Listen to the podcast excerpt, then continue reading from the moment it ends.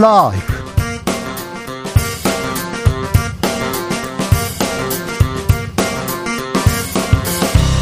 2022년 8월 11일 목요일입니다. 안녕하십니까. 주진우입니다. 윤석열 정부의 재난에 대해서 대처하는 자세 논란입니다. 논란을 수습해야 할 대통령실 논란 더 키웁니다. 참사가 벌어진 신림동 반지하 앞에서 대통령이 쪼그리고 앉아 있었는데요. 그 장면은 국정 홍보 사진으로 만들어져 논란을 더 키웁니다.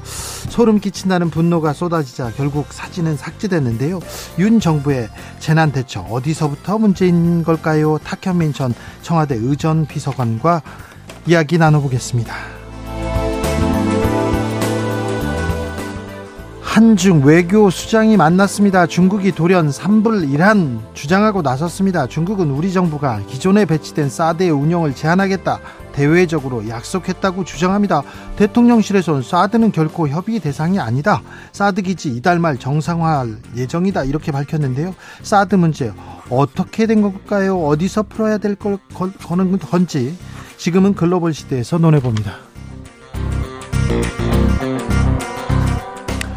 박근혜 정부의 초대 법무부 차관입니다. 김학의 차관 임명된 지 일주일도 안 돼서 특수강간 논란으로 사퇴한 바 있습니다. 세간을 떠들썩하게 만들었었죠. 별장 성접대 의혹 사건 기억하십니까? 아, 언론에서 관련 동영상이 있다고 보도하면서 사건 커졌는데요.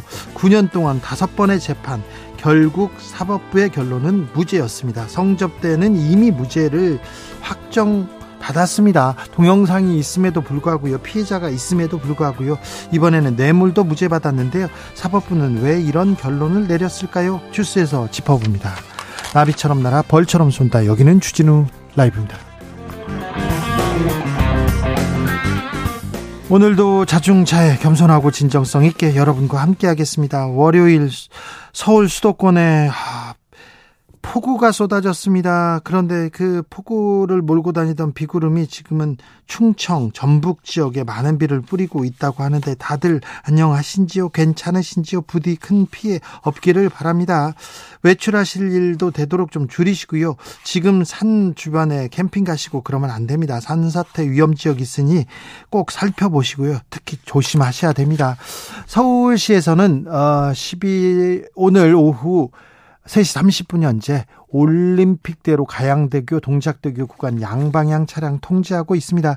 어, 한강 수위가 상승해서 통제했다고 하는데요. 인근 차량 우회해 달라고 합니다. 올림픽대로 주변은 가지 말라고 예, 추천해 드리고 싶습니다. 실시간 기상톡 특보 그리고 교통 상황 재난 방송 KBS 일라디오와 함께 해주시면 여러분의 어, 퇴근길 여러분의 약속길 좀 더 편안해지지 않을까 생각합니다. 자 여러분 계신지요 날씨 알려주십시오. 교통 상황 알려주십시오. 샵 9730 짧은 문자 50원 긴 문자는 100원이고요. 콩으로 보내시면 무료입니다. 그럼 주진우 라이브 시작하겠습니다.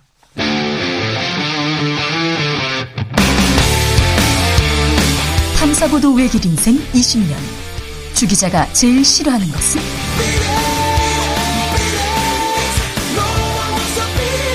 이 세상에서 비리와 부리가 사라지는 그날까지. 오늘도 흔들림 없이 주진우 라이브와 함께.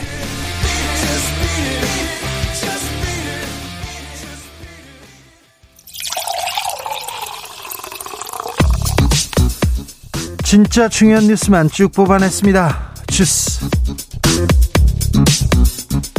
정상근 기자 어서 오세요. 네, 안녕하십니까? 아, 비구름이 남부 지방으로 좀 갔어요. 충청과 남부 지방에 폭우가 쏟아지고 있습니다. 피해 속출하고 있어요. 네, 이 정체 전선이 남하하면서 이 수도권과 강원 충청 지역을 중심으로 쏟아진 집중호우가 남부 지방에 쏟아지고 있습니다.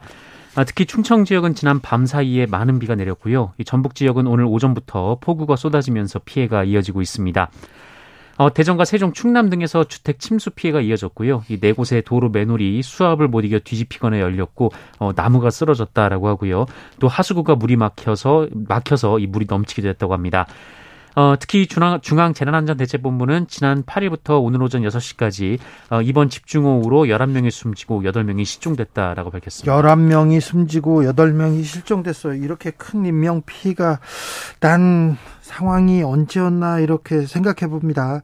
기후의 역습, 재난, 재난의 역습인데 기후 위기 우리한테도 현실이라는 거 우리가 직시해야 될 것 같습니다. 어제 윤 대통령이 폭우 피해에 대해서 대국 국민들한테 사과했는데 오늘 대통령실은 어, 사과가 아닙니다. 이렇게 얘기하네요. 네, 재난 대응 논란에 휩싸인 윤석열 대통령이 어제 희생자의 명복을 빌며 불편을 겪은 국민께 정부를 대표해 죄송한 마음이라고 밝혔는데요. 네. 어, 이를 두고 어제 대부분의 언론이 윤석열 대통령 이 사과를 했다면서 이 사과가 정권 출범 후 첫 대통령의 사과라고 기록을 했습니다. 그렇죠.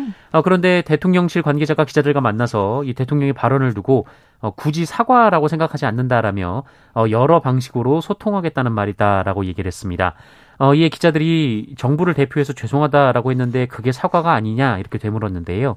어, 이 관계자는 사과가 맞다라면서도 어, 첫 번째라는 것에 너무 의미를 크게 두셔서 말씀드린 것이다라고 전하기도 했습니다. 이게 사과라는 건지 아니라는 건지 도대체 이게 뭐가 그렇게 중요한지 11명이 숨지고 8명이 실종됐습니다. 수많은 피해가 있었고 국가 지도자로서 희생자들한테 이런 얘기를 하고 국민들을 위로하고 뭐 사과할 수 있죠. 국민들한테는 모래 고개를 숙일 수 있는 일 아닙니까? 그런데 이거 아니야 사과 아니야 굳이 이런 얘기를 하셔야 되는지 한덕수 총리는 대통령 자택이 벙커와 마찬가지다 이런 말을 했네요. 네, 한덕수 국무총리는 오늘 CBS 라디오에 출연해서 윤석열 대통령이 자택에서 수도권 폭우 상황에 대해 대응한 것에 대해 어, 그런 지위는 자택에서 큰 문제 없이 진행될 수 있다 이렇게 얘기를 했습니다. 어, 한덕수 총리는 본인이 수도권 폭우가 쏟아지던 지난 8일 밤 어, 윤석열 대통령으로부터 지시를 받아 조치를 했다면서 어, 자택에 비밀이 보장될 수 있는 통신 수단들이 다 있다라고 했고요. 어, 지하 벙커 수준이라고 보셔도 될 것 같다라는 말을 했습니다. 지하 벙커 수준인 것 같다. 통신 다 뭐 지휘 잘했다 이렇게 얘기하는데 예전에 아니 이렇게 자연 재해 나면 뭐 청와대 벙커에 가야 되는 거 아니냐. 국가 위기 상황. 뭐 전쟁이나 뭐 국, 어, 국방의 충돌 말고 재난재해, 재난재해가 있었을 텐데 그때는 어떻게 할 거냐. 그때 뭐라고 했냐면은 이동식 벙커가 있다. 이동식 지휘소. 국가 지도 통신 차량이 이렇게 간다. 집 앞에 따라간다. 그런 얘기가 있었어요 근데 그 차량에서 지도했다는 얘기는 없고 그 차량은 어떤 역할을 했다는 얘기가 없습니다. 이 부분도 조금 아, 국민들한테 궁금한 점인데 대통령 자택이 벙커라고요? 한덕수 총리의 말은 또 궁금증을 키우고 있습니다. 논란은 좀 커지는데요. 오늘 국민의힘 김성원 의원 발언 논란 매우 증폭시켰어요. 네, 국민의힘 김성원 의원이 오늘 이 국민의힘 수해 봉사에 참석해서 사진 잘 나오게 솔직히 비가 좀 왔으면 좋겠다라는 발언을 해 논란이 됐습니다. 아니 물 때문에 비 때문에 지금 난리가 났습니다. 비만 보고 물만 봐도 가슴이 철렁한 사람 앞에서 솔직히 비가 좀 왔으면 좋겠다고요. 이 얘기를 들은 이미자 의원이 김성원 의원의 팔을 내리뛰면 때리면서 급히 제지를 하기도 했는데요. 어, 김성원 의원은 잠시 후 입장문을 내고 엄중한 시기에 경솔하고 또 사려 깊지 못했다라며 어, 깊이 반성하며 사과드린다라고 말했습니다.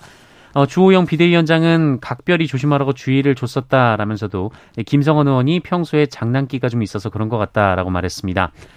어, 우상호 민주당 비상대책위원장은 국민들을 도우러 갔다가 오히려 국민들에게 짐만 되는 꼴이라면서 어, 국민의 힘이 납득할 만한 조치를 해야 할 것이다라고 말했습니다. 주호영 비대위원장 뭐좀 뭐 성격이 조, 조용하기로 이렇게 유명한데 오늘은 기자한테 버럭했습니까? 네, 어, 관련돼서 질, 그 수해 복구 현장에서 질문이 나왔는데요. 어, 그 이준석 국민의힘 대표의 회동 여부 그리고 비대위원 인선에 대한 질문이 나오자 관련 없는 질문은 제발 좀 안 했으면 좋겠다라고 버럭했습니다. 오늘 뭐 봉사 활동에 나서기도 했어요.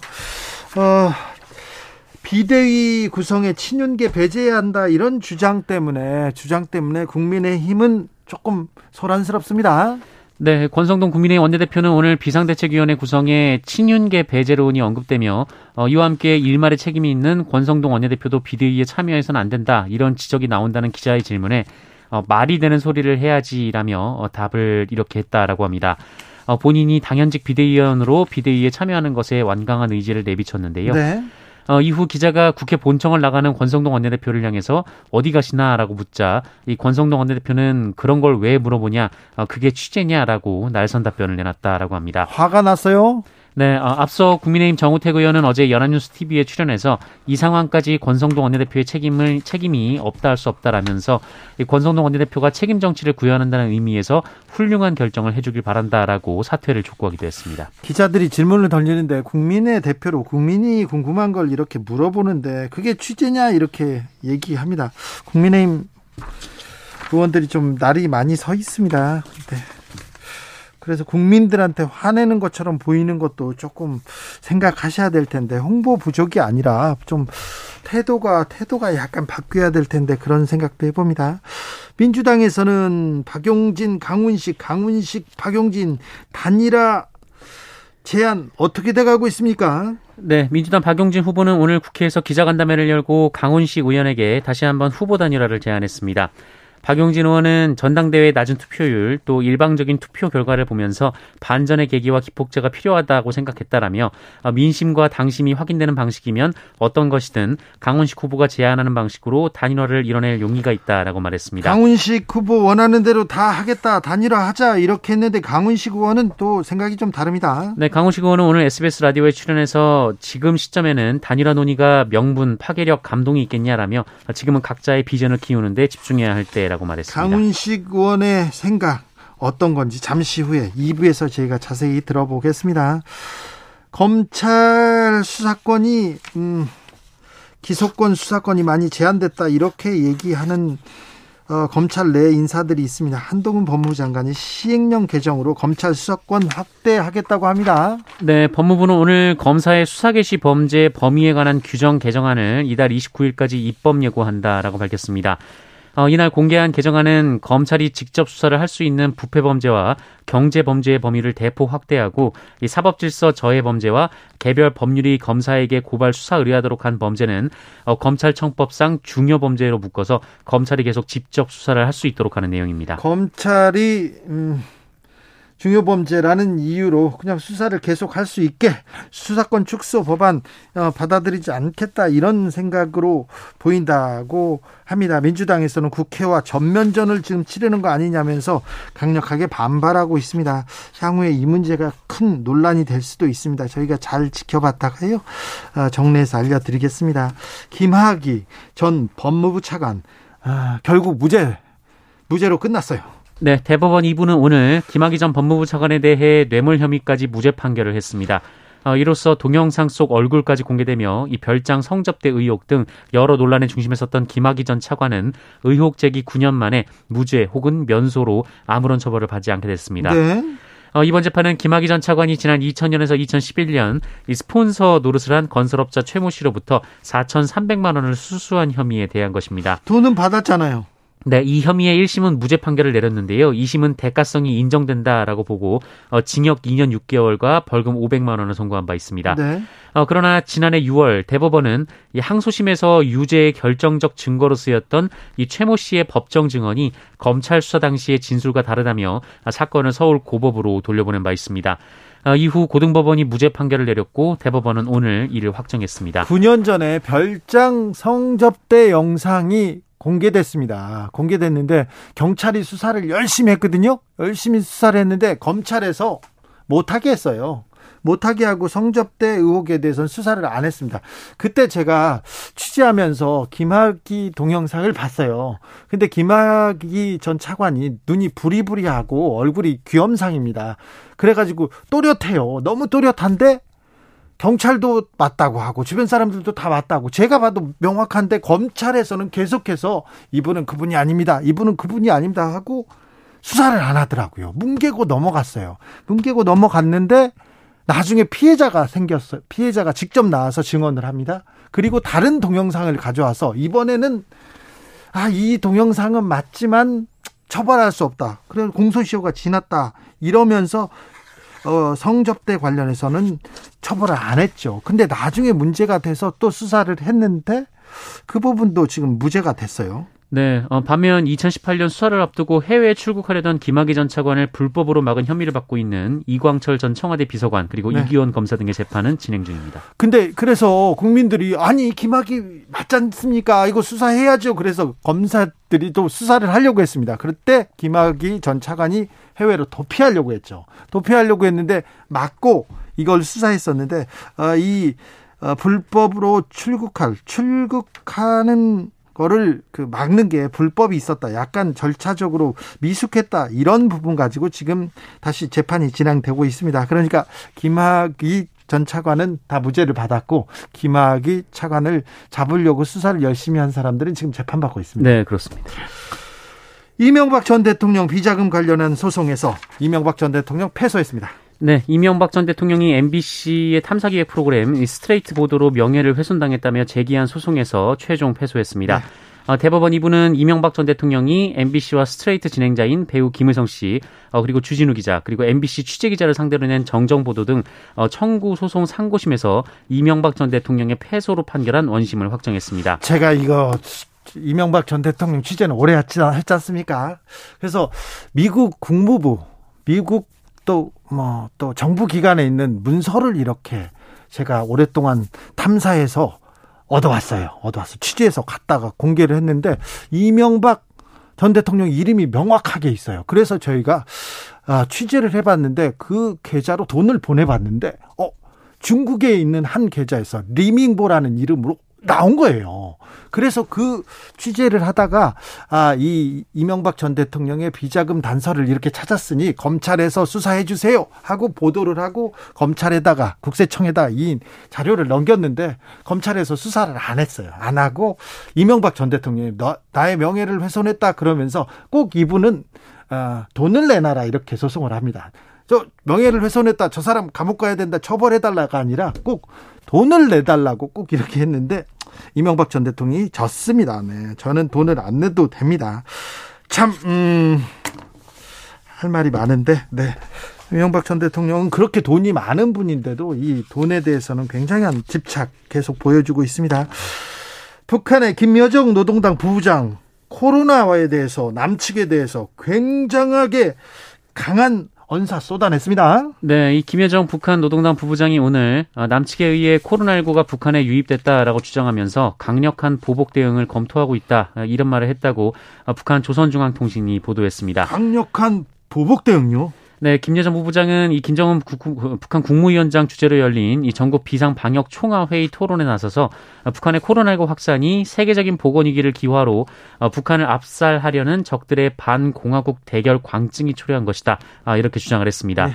그 근거는 전선 가까운 지역이 초기 발생지라는 거였고요. 어, 색다른 물건 짝들을 악성 비루스 유입의 매개물로 보는 것은 당연하다라고 주장하며 어, 이른바 대북 전단 등을 원인으로 꼽았습니다. 원수님이 뭐, 뭐, 고열에 시달렸다. 고열에 시달렸다 했습니다. 이런 얘기도 하고 그러는데 김정은 위원장이 지금 코로나 걸렸다 나았다는 건가요? 이 북한에서 어떤 일이 벌어지고 있는지 지글시에서 저희가 자세하게 자세하게 분석합니다. 주목해 주시 주시기 바랍니다. 자, 코로나 상황은 어떤가요? 네, 오늘 코로나19 신규 확진자 수는 13만 7,241명입니다. 어제보다 1만 5천여 명 정도 줄었지만 일주일 전에 1.27배, 2주 전에 1.55배 많습니다. 어, 위중증 환자 수 418명으로 94일 만에 최다치였고요. 사망자는 59명이었습니다. 아, 특히 재감염 사례가 급증하고 있는데요. 이 중앙방역대책본부에 따르면 7월 3주에서 4주, 그러니까 2주 동안 발생한 재감염 추정 사례가 5만 6천여 명인데 어, 누적으로 14만 2천 명이기 때문에 맞네요. 네, 거의 뭐 절반에서 3분의 2, 3분의 1 정도 어, 이 정도가 지금 재감염이 최근에 몰려 있다고 밝혔습니다. 예전에는 한번 걸리면 그 다음에는 괜찮다 이런 생각이 있었는데 이제 이, 그런 생각도 좀 접어둬야 될 것 같아요. 네, 특히 17세 이하가 49.2%로 굉장히 많았고요. 또 백신 미접종군은 50%였다라고 합니다. 백신 안 맞는 사람은 걸릴 확률 굉장히 높습니다. 네, 접종 횟수별, 횟수별로 이 재감염 발생 위험을 분석해 보면 2차 접종 완료군은 미접종군보다 재감염 위험이 48% 낮았고요. 이 3차 접종 완료군은 74% 낮았다라고 합니다. 네.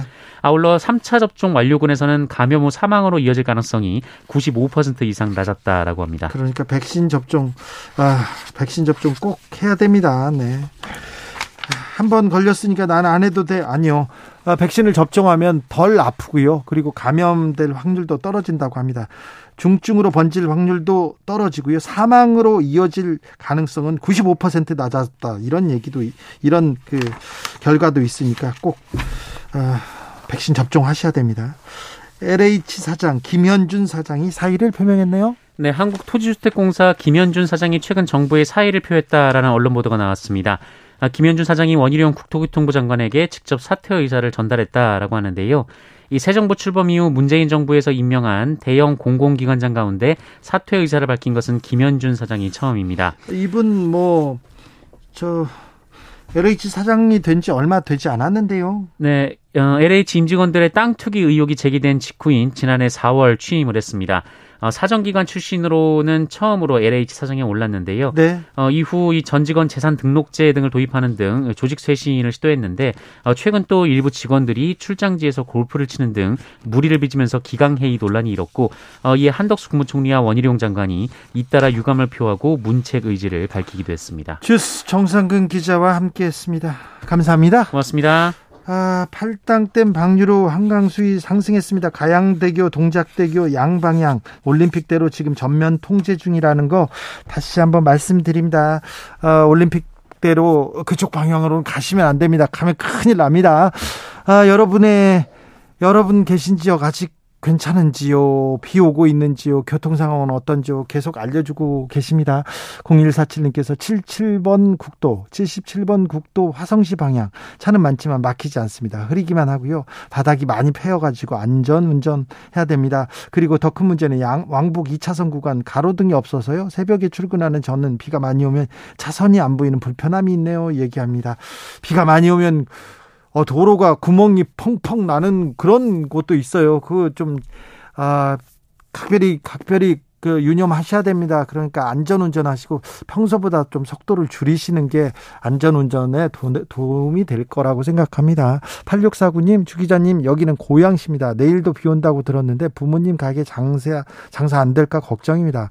이번 폭우로 인해서 많은 분들이 집, 가족, 자동차 등 많은 것을 잃으셨는데 하루빨리 일상 복구돼가지고 됐으면 좋겠습니다. 정말 지구에게 자연에게 너무합니다.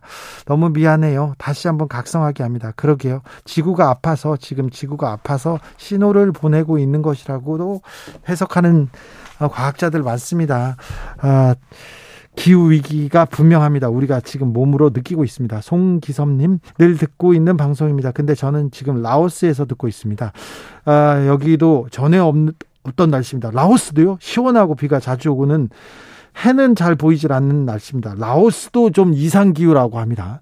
5378님 주진우 라이브 재밌게 듣고 있습니다. 지금 완주 전주 전주 완산구에서 덕진구까지 비는 오지만 윈도 브러시 중간 속도면 괜찮은 정도로 비 내립니다. 아, 윈도 어느 정도 비는 오지만 그렇게 많은 양은 아니군요. 전주는 지금 비가 오고 있습니다. 김미경 님 서울 마포구청과 월드컵 경기장 주변은 평소와 비슷하게 소통 원활합니다. 마포구청과 월드컵 경기장 주변 강변북로 그 주변 도로는 원활하다는 어, 주라 통신원의 어, 제보였습니다. 교통정보 상황 더 알아보겠습니다. 임초희 씨.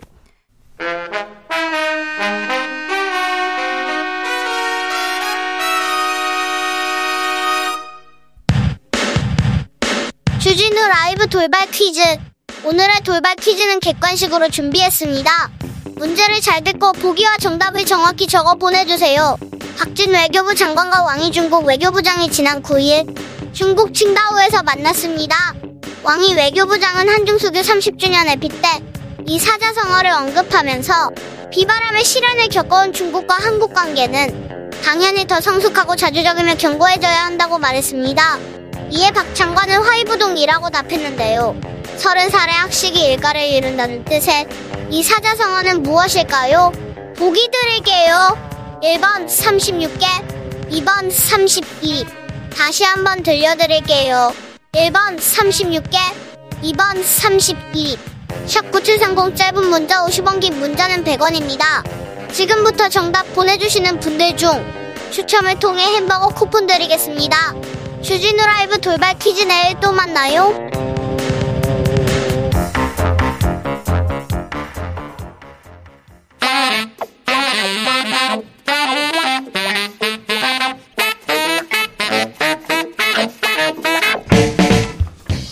세계는 넓고 이슈는 많다. 우리의 시야를 국제적으로 넓혀 보겠습니다. 국내 뉴스, 국제 이슈 다 덤벼라. 지금은 글로벌 시대. 국제적인 토크의 세계로 들어가 봅니다. 군사 외교 안보 전문가 김종대 전 의원 어서 오세요. 안녕하십니까. 세계적인 평론 스케일 이사, 이승원 평론가 어서 오세요. 안녕하세요. 비 피해 없으시죠? 네. 괜찮으십니까? 네, 저는 다행히 네. 피해 갔습니다. 아, 다행입니다. 네. 비 피해 가셨군요. 네. 네. 자, 아, 이번에 그 위기에 이 재난에 대해서 대응 능력이 좀 떨어진다 이런 얘기 있는데 이 논란에 대해서 어떻게 보십니까? 네, 일단 뭐 하나하나가 뭐가 잘못됐냐 이렇게 따질 것도 없이 예. 일단은 대통령께서 비에 갇혀서 댁에서 못 나오셨거든요. 또 사가에 머물고 있지 않습니까? 네. 예, 이 상태는 유고 사태입니다. 음. 그러니까 무슨 얘기냐? 우크라이나가 안 무너진 이유가 뭡니까? 러시아가 쳐들어왔는데 상황실에서 네. 상황을 장악해서 젤렌스키 대통령과 미하일 페브로프 부총리가 상황을 관리하고 통제해가지고 이렇게 세운 거예요. 예. 그래가지고 망하는 나라가 안 망한 겁니다. 음. 그런데 우리도 이렇게 대통령이 전화가 아니라 데이터로 관리를 해야 될 때, 우크라이나도 다 한 건데, 그런데 데이터로 관리해야 될 때 유선 전화로 했다. 그 다음에 비 때문에 발이 묶여 못 나왔다. 이 자체는 일단은 구조적 문제이기 때문에 이런 구조 하에서는 뭘 더 잘할 수가 없어요. 그런데 네. 한덕수 총리도 그랬고 집이 뭐 이동식 벙커만큼 벙커만큼 다 준비가 돼 있다 이렇게 하고 집에서 또 전화로 했다. 그리고 국가 지도 통신 차량 이동식 벙커도 있지 않습니까? 네, 그러니까 그 아파트에 뭔 시설 시스템을 깔 수가 없단 말입니다. 네. 그럼 건축법 위반 건축법 위반이에요. 뭐 지금 네, 뭐곧 이사 가기 때문에 뭐 크게 뭐 장비를 뭐 들여놓지는 않았겠죠. 예. 그거는 불가능한 얘기고 그래서 보안책으로 나온 게 그 버스에다가 시스템을 까는 소위 국가 지도 통신 차량이거든요. 그렇죠. 이걸 24시간 그 거주하시는 숙소 근처에 대기를 해 놓겠다 이랬던 겁니다. 예. 그런데 비가 오니까 말짱 도로묵이에요. 그래요? 예. 그뭐 가동 된 게 없어요. 가질 못하는데 어떻게 가동합니까? 비밀리에 하지 않았을까요? 아니 물속으로 가는 버스입니까 그게? 음. 물속으로 어떻게 가요? 그게 뭐 K2 전차입니까? 아니 수륙 예. 양용으로 네. 갈 수도 있잖아요. 아 그거는 저 전차 장갑차 얘기죠. 그 다음에 아 저기 뭡니까 그 물 위에서 떠다니는 버스는 없습니다. 어쨌든 그 다음에 이번에 언론에 안 나오는 게 용산의 대통령 집무실 지하에. 예. 그 재난안전망 다 이전했다 그랬거든요. 그렇죠. 청와대 위기관리센터 다 이전했다 그랬거든요. 이게 정상 가동됐는지 왜 설명 안 합니까? 그러니까요. 그리고 언론은 왜 안 물어보는 거죠? 이게 키포인트고 설령 그게 정상 가동 됐어도 대통령이 없었으니까 문제지만 일단 가동됐는지 안 됐는지 알아야 될 거 아닙니까? 거기서 대통령 어떻게 보좌했습니까? 그러니까 그동안 용산으로 집무실 이전되고 그 준비해온 위기관리 시스템이 뭐가 작동됐는지 뭐가 제대로 흘러가는지 모르잖아요. 이번에 그. 예, 그 위기 작동 시스템에 대한 그 좀 검증도 또 그 뭐 좀 갖춰야 되겠네요.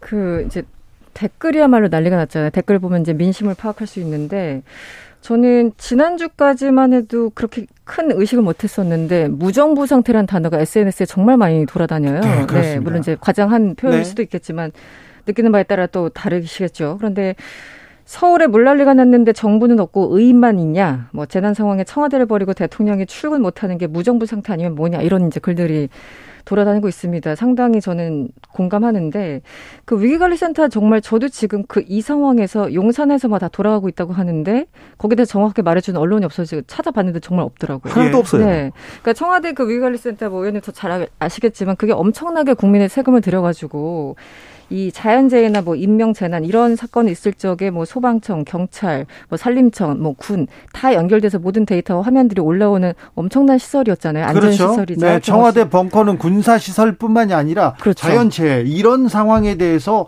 대비한 그런 벙커였어요. 그러니까 우리 안타깝지 뭐 세월호나 이런 어, 엄청나게 큰 사건들이 일어, 일어나면 혹은 뭐 예전에 강원도에서 산불이 나면 이 모든 것을 통제하고 확인하고 데이터를 확인하고 거기서 최고 지도자 그러니까 대통령이 어, 결정적인 저, 지를, 지시를 내릴 수 있는 곳이 위관리센터인데 지금 용산에 그게 제대로 작동되고 있다는 얘기를 못했고 그러니까 다시 한번 아니 완성되고 나갔으면 될 것을 왜 집안에 갇히냐 이렇게 돼버린 거잖아요. 다시 네. 한번 그 얘기가 저는 야당의 어떤 정치적인 주장이라고 생각하지 않고요. 그 이후에 해명까지 더 문제입니다. 오늘 총리도 나와서 얘기했지만 강승규 시민사회 수석이 네. 어제 나왔지 않습니까? 대통령이 있는 곳이 곧 상황실 뭐 이렇게 얘기를 했는데 예전에 김기춘 비서실장이 대통령이 아침에 일어나면 그게 출근이고 네. 눈 감으면 퇴근이다 이런 얘기를 했었거든요. 네. 그 얘기랑 거의 똑같다고요. 그러니까 이게 해명을 하려는데 더 문제가 생기고 현장 네. 어, 뒤늦게 간 대통령의 발언이 또 문제가 생기고 또 카드 뉴스까지 나오고 어, 저는 이 댓글들이 과장이 아니, 라 봅니다. 지금 네. 행태적인 문제도 있지만 시스템을 봐야 되는데 일본 총리 관저 지하에 위기관리 상황실이 있습니다. 음. 9.11 테러 보고 안 되겠다 해서 만든 거예요. 음. 지금은 전화로 하는 시대가 아니라 데이터로 보고 판단하는 시대입니다. 그러니까 총리 관저 지하에 만드는 거고. 그다음에 영국 총리 다우닝가 10번지. 네. 거기에는 100개가 넘는 방이 있고 유사시에 긴급 그 벙커 역할을 할 수 있게 다 돼 있습니다. 다 있군요. 다 있고 그다음에 백악관에 대통령이 거주하는 지하 상황실이 있는 그렇죠. 거예요. 네. 거기서 빛나된 사살 작전도 하고. 네, 네. 그런데요. 그러면 네. 이제 대통령이 네. 지금은 사가에 아크로비스타에 머물고 있지만 네. 조금 있다가 이사 가잖아요 관저로 네. 관저에 이런 시설이 다 갖춰져야 되는 거 아닌가요? 아니 리모델링만 했는데 무슨 이런 시설을 갖춥니까? 지금 거기에 그 저기 뭐 뭐 그뭐 뭐 어디 킹건이 어서 아는데 줬다는 거 아니요 공사비를 그래가지고 지금 하고 있는 거 네. 인테리어 공사 아닙니까? 예. 이거는 위기 관리 공간으로 봤어야 되는 겁니다. 위기 관리 공간으로 봐야 되고 모든 어떤 재난, 재해 또는 국가 핵심 기반이 마비되는 사태에서 대통령이 즉시 상황을 장악하고 판단할 수 있는 시스템이 갖춰졌냐 안 되냐 이게 포인트예요. 그렇죠. 그런데 용산 어쨌든 집무실까지 한남동에서 가야 된단 말이에요. 예. 그런데 그때까지의 그 공백, 그 다음에 이런 어떤 그 상황을 충분히 장악하지 못한 상태에서 꼭 미묘한 사건이 벌어지고 일이 터지는 거예요. 그러니까 이런 부분에 대해서는 관저와 그 집무실이 떨어져 있고 집무실 지하에 상황실이 있는 한 이 물리적 거리 공백은 그대로 남는 겁니다. 이걸 어떻게 보완합니까? 그래서 구조적으로 잘못되어 있기 때문에 여기서 행동 하나하나 뭘 잘하고 못한다는 걸 따지는 게 의미가 없는 거예요. 그렇죠. 네. 구조 자체가 잘못되어 있는데. 알겠습니다. 네. 이 시스템 위기 관리 시스템을 어떻게 지금 갖췄는지 어떻게 가동할 건지 아, 이번 재난에서 좀 배워야 될 건데 어찌 될지 좀 지켜보겠습니다. 박진 외교부 장관과 왕이 중국 외교부장이 만났습니다. 그런데 사드 관련한 입장차 굉장히 큰 것 같습니다. 중국에서 펑 치고 나왔어요? 예, 뭐 언론 보도 보셔서 아시겠습니다만 제가 종합해서 말씀드리면 네. 지금 동아시아의 분쟁의 열점이 네. 대만 사태가 가장 심각하고 예. 좀 그다음이 사드 문제라고 봅니다. 예. 이게 정치적 급소로 부각이 되고 있다. 예. 이번에 현안 많았어요. 치퍼 동맹에 가입하느냐, 예. IPEF 인도 태평양 경제 프레임워크에 가입하느냐 여러 가지가 많고 올해가 한중 수교 30주년입니다. 네. 축제해요. 자, 이런 상태에서 사드 문제로 한중 그 외교부 장관 회의가 끝나자마자 보도자료 성명전이 터졌다는 거예요. 음. 그리고 박진 장관 귀국길에다 대고 중국의 외교부 대변인이 네. 어, 이 사드 산불 문제를 정면으로 거론하면서 네. 마구마구 뒤통수를 때린 겁니다. 자, 그렇다면 여기에서 이제 우리에 대한 5대 요구 사항과 그게 응당 뭐 요구 사항이라 응당 조건이라고도 해요. 마땅히 예, 기꺼 예, 이런 표현들이죠. 네네. 네. 한국이 해야 될 걸 다섯 가지 요구 사항을 발표하면서 이렇게 그 사드 문제에 대해 가지고 절대 중국은 그 한국에 대해 가지고 인내하지 않겠다는 의사 표시가 됐던 거는 이거 외교 참사입니다. 음. 이렇게 되면은 저는 다른 방송에 가서 차라리 가지 말아라. 이번에 굉장히 문제가 이게 한중간에 이게 뭐가 좋은 분위기를 만들어낼 수가 없다. 네. 이런 주장을 많이 했는데 사실 이번 내용을 보면은 아니 뭐 이렇게 30주년 되는 좋은 해 이렇게 저기 날이 서가지고 거친 요구 사항이 나오고 거의 내정 간섭성 어떤 압박이 들어오는 이게 어떻게 된 거냐 이게 그런 점에서 그것을 격발시키는 트리거, 방아쇠 역할을 하는 게 사드입니다, 지금. 네. 그런데 지금 경북 성주의 사드가 계속 업그레이드 되고 있어요. 예. 미국 본토하고 시스템적으로 연결되는 건데 중국이 이것을 미국 MD에 가입하는 걸로 보고 앞으로 한국에 대해서 대대적인 압박을 가할 수도 있는 거다. 중국군이 11일에서 13일 서해에서 실탄 훈련하겠다고 또 발표했어요. 그거 다 이런 일환이에요. 네. 그래서 한국에 대해 가지고 정치 군사적인 압박을 가하기 시작하는 그 선언이 실제 나온 것이고 그렇다면 바로 사드 산불에 대해서 폐기한다 만다 사실 실 내용이 없는 이런 문제로 해가지고 없는 한중 분쟁이 생겼냐 이거죠. 자, 중국에서는 산불 이란 이제 산불 정책에 또 플러스 플러스가 또 생겼고요. 대통령실에서는 아니다. 경북 성주 사드 기지 이달 말쯤 정상화한다 이렇게 얘기하고 있는데 중국 측 그 주장에 대해서 뭐 일축했는데.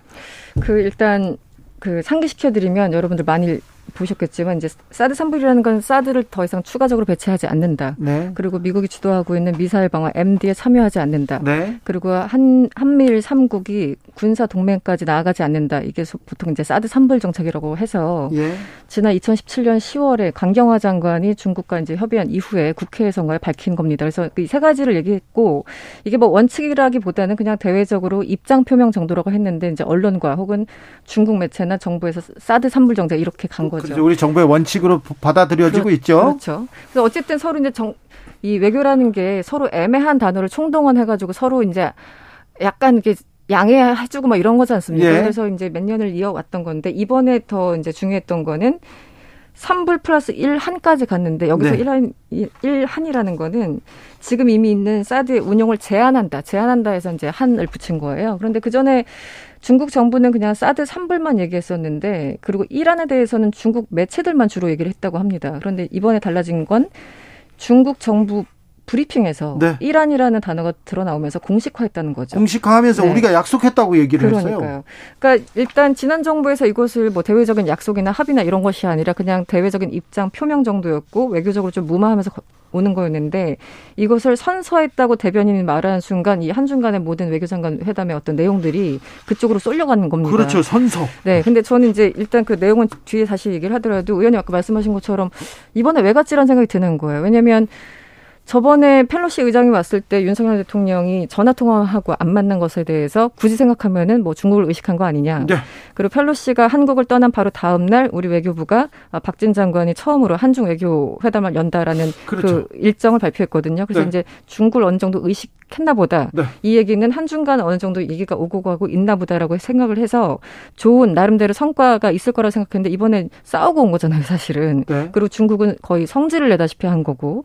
그래서 저는 이 한중 외교장관 회담 전에 양국 외교부가 도대체 어느 정도 정리를 하고 간 건지 일단 좀 궁금하고 내용 하나하나가 별로 반갑지 않은 내용이라는 것도 맞습니다. 네. 장관끼리 이렇게 외교부 수장이 딱 만났는데 만나고 나서 뒤에서 이렇게 뭐라고 해야 하나 뒤통수에다 대고 이렇게 어, 총질이라고 하면 너무 과한 음. 표현인데 계속 음. 비난을 이렇게 비판을 쏟아내는 걸 보면 굉장히 이게 좀 외교적으로는 좋지 않은 결과예요. 예, 앞으로 그 우리나라 외교의 위기가 아무래도 한중 관계에서부터 음. 시작될 가능성이 매우 높다. 이거는 알고서 준비해야 될 것 같아요. 자, 예. 알겠습니다.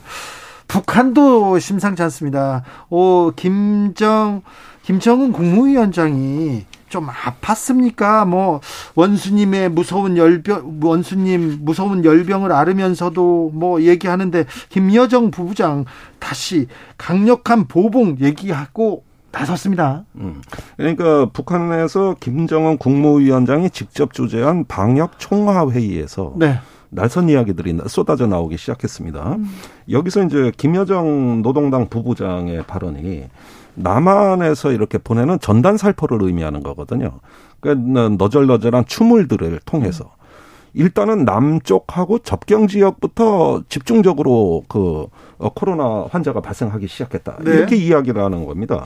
그러면서 이걸 갖고 절대 좌시하지 않고 보복하겠다는 메시지까지 실어버리니까 어우 이렇게 되면은 지금까지 코로나 그 팬데믹이 평양 일대에서 확산된 게 전부 남한 탓이라는 거거든요. 음. 좀 말이 안 되는데요. 말이 안 돼요. 네. 그리고 사실은 과학적 지식이 없는 게 네.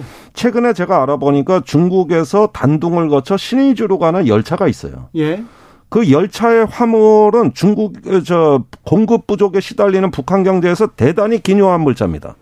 그런데 딱 북한에 들어오는 순간 화물을 못 듣습니다. 열흘간. 예. 화물에 그 코로나가 묻어온다고 믿는 거예요. 예. 그러니 전단에도 묻어올 거라고 생각하는 거는 삐라에 또 묻어왔다고 주장하지 어, 않습니까? 지금 북한은 실제 그걸 믿고 있는 거예요. 음. 그 중국에서 오는 거에 대해도 저 정도 방역이 심하니 음. 그 급한 물자 꺼내 쓰지도 못해요.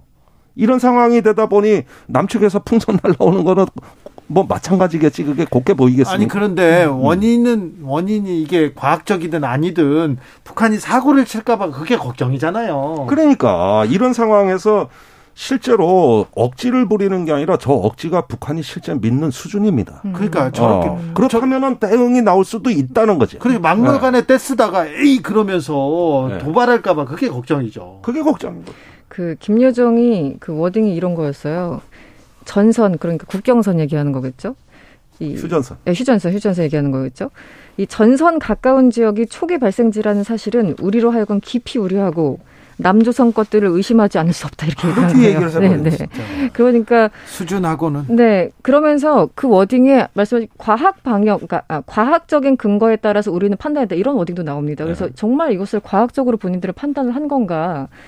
이게 이제 두 가지 같아요. 하나는 정말 그렇게 믿고 있거나 네. 이제 과학적인 수준이 떨어져서 두 번째는 그렇게 믿지 않더라도 어, 북한 인민들한테는 그렇게 얘기를 할 수밖에 없는 정말 위급한 상황이구나. 왜냐하면 상황이 너무 심각해지고 많은 사람들이 실제 죽었기 네. 때문에 그 보통 이제 내부적으로 문제가 생기면은 외부의 어떤 시선을 그렇죠. 돌리려고 하잖아요. 네. 그래서 결국은 남쪽을 계속 겨냥을 해서 우리가 지금 이렇게 된 건 남쪽 탓이야. 뭐 중국 탓을 할 수는 없으니까 남쪽 탓이야라고 하면서 이 내부 결집이나 어떤 이런 것들을 위해서 일부러 이런 워딩들을 이제 써낸 것이 아닌가 저는 그런 생각이 듭니다. 네, 아무튼 자 그런 어 이제 과학에 대한 지식 부족에다가 음. 기존에 갖고 있는 고정관념이 그렇죠. 얹혀져 가지고 네, 네.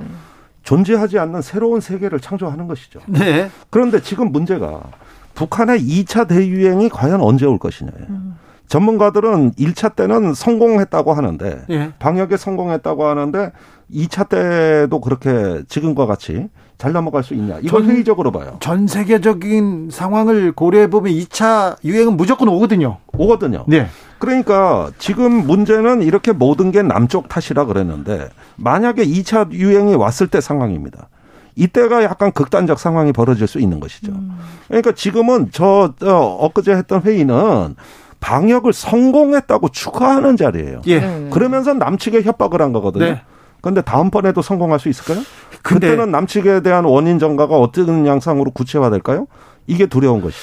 아, 지난번에 김종대 의원께서 북한 사정상 장마철에는 비가 많이 올 때는 절대 절대 핵실험 안 할 거다 이렇게 네. 얘기하셨잖아요. 네. 지금 못 하고 있습니다. 더 못해요. 그 뒤로 비가 더 왔어요. 그러니까 북한 백두산에서 산사태 나고 그랬대요. 풍계리에 가는 도로가 무너졌습니다. 그래요? 예. 지금은 그 북한 사정상 지금 못 하고 있는데 2차 예. 유행이 오면 어떻게 도발할지도 모른다. 그렇습니다. 그러니까 이 상황이 매우 민감하고 불안정한 상황이라는 거예요. 뭘 때를 쓰면서 우리한테 뭘 내놓으라고 하는 거는 아니에요. 그럴 일은 없습니다. 왜 근데 네, 저도 안 받는 나라입니다. 왜 근데 저, 아니 필요하면 달라고 하고 좀 받아야지 왜 그것도 안 할까요? 지금은 한미일에 대한 협상의 미련을 버리고 네.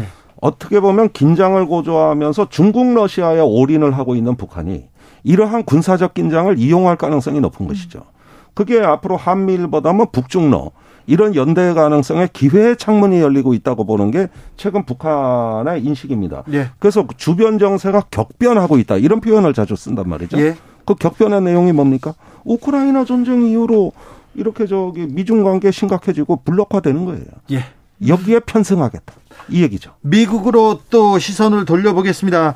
FBI가 트럼프 전 미국 대통령의 자택이죠. 자택이라고 할 수 있나요? 말하라고. 네. 를 압수수색했어요. 굉장히 미국에서는 굉장히 뭐 낯선 광경입니다. 그 보통 이제 우리나라 정치 상황과 미국의 정치 상황을 비교할 때 가장 이제 좀 대비된다거나 어쨌든 비교되는 게 아, 미국은 어쨌든 전직 대통령에 대해서는 그냥 어떻게 보내주는 좀 그런 문화가 있어 뭐 이런 얘기도 쉽게들 하시잖아요. 네, 그런 얘기를 하기, 하, 네. 기도 했죠. 그리고 실제 미국 전직 대통령 중에 뭐 실제 구속되거나 이런 사례는 뭐 찾아보기 힘들고. 네. 그래서 이거 비교하는 최근에 이제 워싱턴 포스트제가 있었는데 2018년 기준으로 살아있는 한국 대통령 가운데 절반이 수감 중이다. 네. 뭐 이런 그 워싱턴 포스트가 최근에 나왔어요. 트럼프가 네. 이제 하도 화를 내니까 한국을 봐라 이렇게 했죠. 예. 그렇다고 한국이 민주주의 토대를 뭐 위협받는지 않는다 이러면서 이제 트럼프와 공화당을 향해서 워싱턴 포스트가 최근에 이런 기사를 썼는데 이게 뭐냐면 지금 트럼프 임기 끝나기 전에도 이 사람이 이제 재벌이었잖아요. 예. 재벌이죠. 뭐 현재 진행형인가요? 그런데 뭐 횡령, 뭐 세금 문제 때문에 자산 가치를 축소했다는 개인적 비리 문제가 하나 있었고 네. 그 대선 불복 때문에 1월 6일에 있었던 의회 폭동 사태 때 방관했다 혹은 유도했다라는 두 가지가 있었고 세 번째는 기록물, 대통령 기록물은 작은 메모지 하나도 다 모아두도록 해야 되는데 네.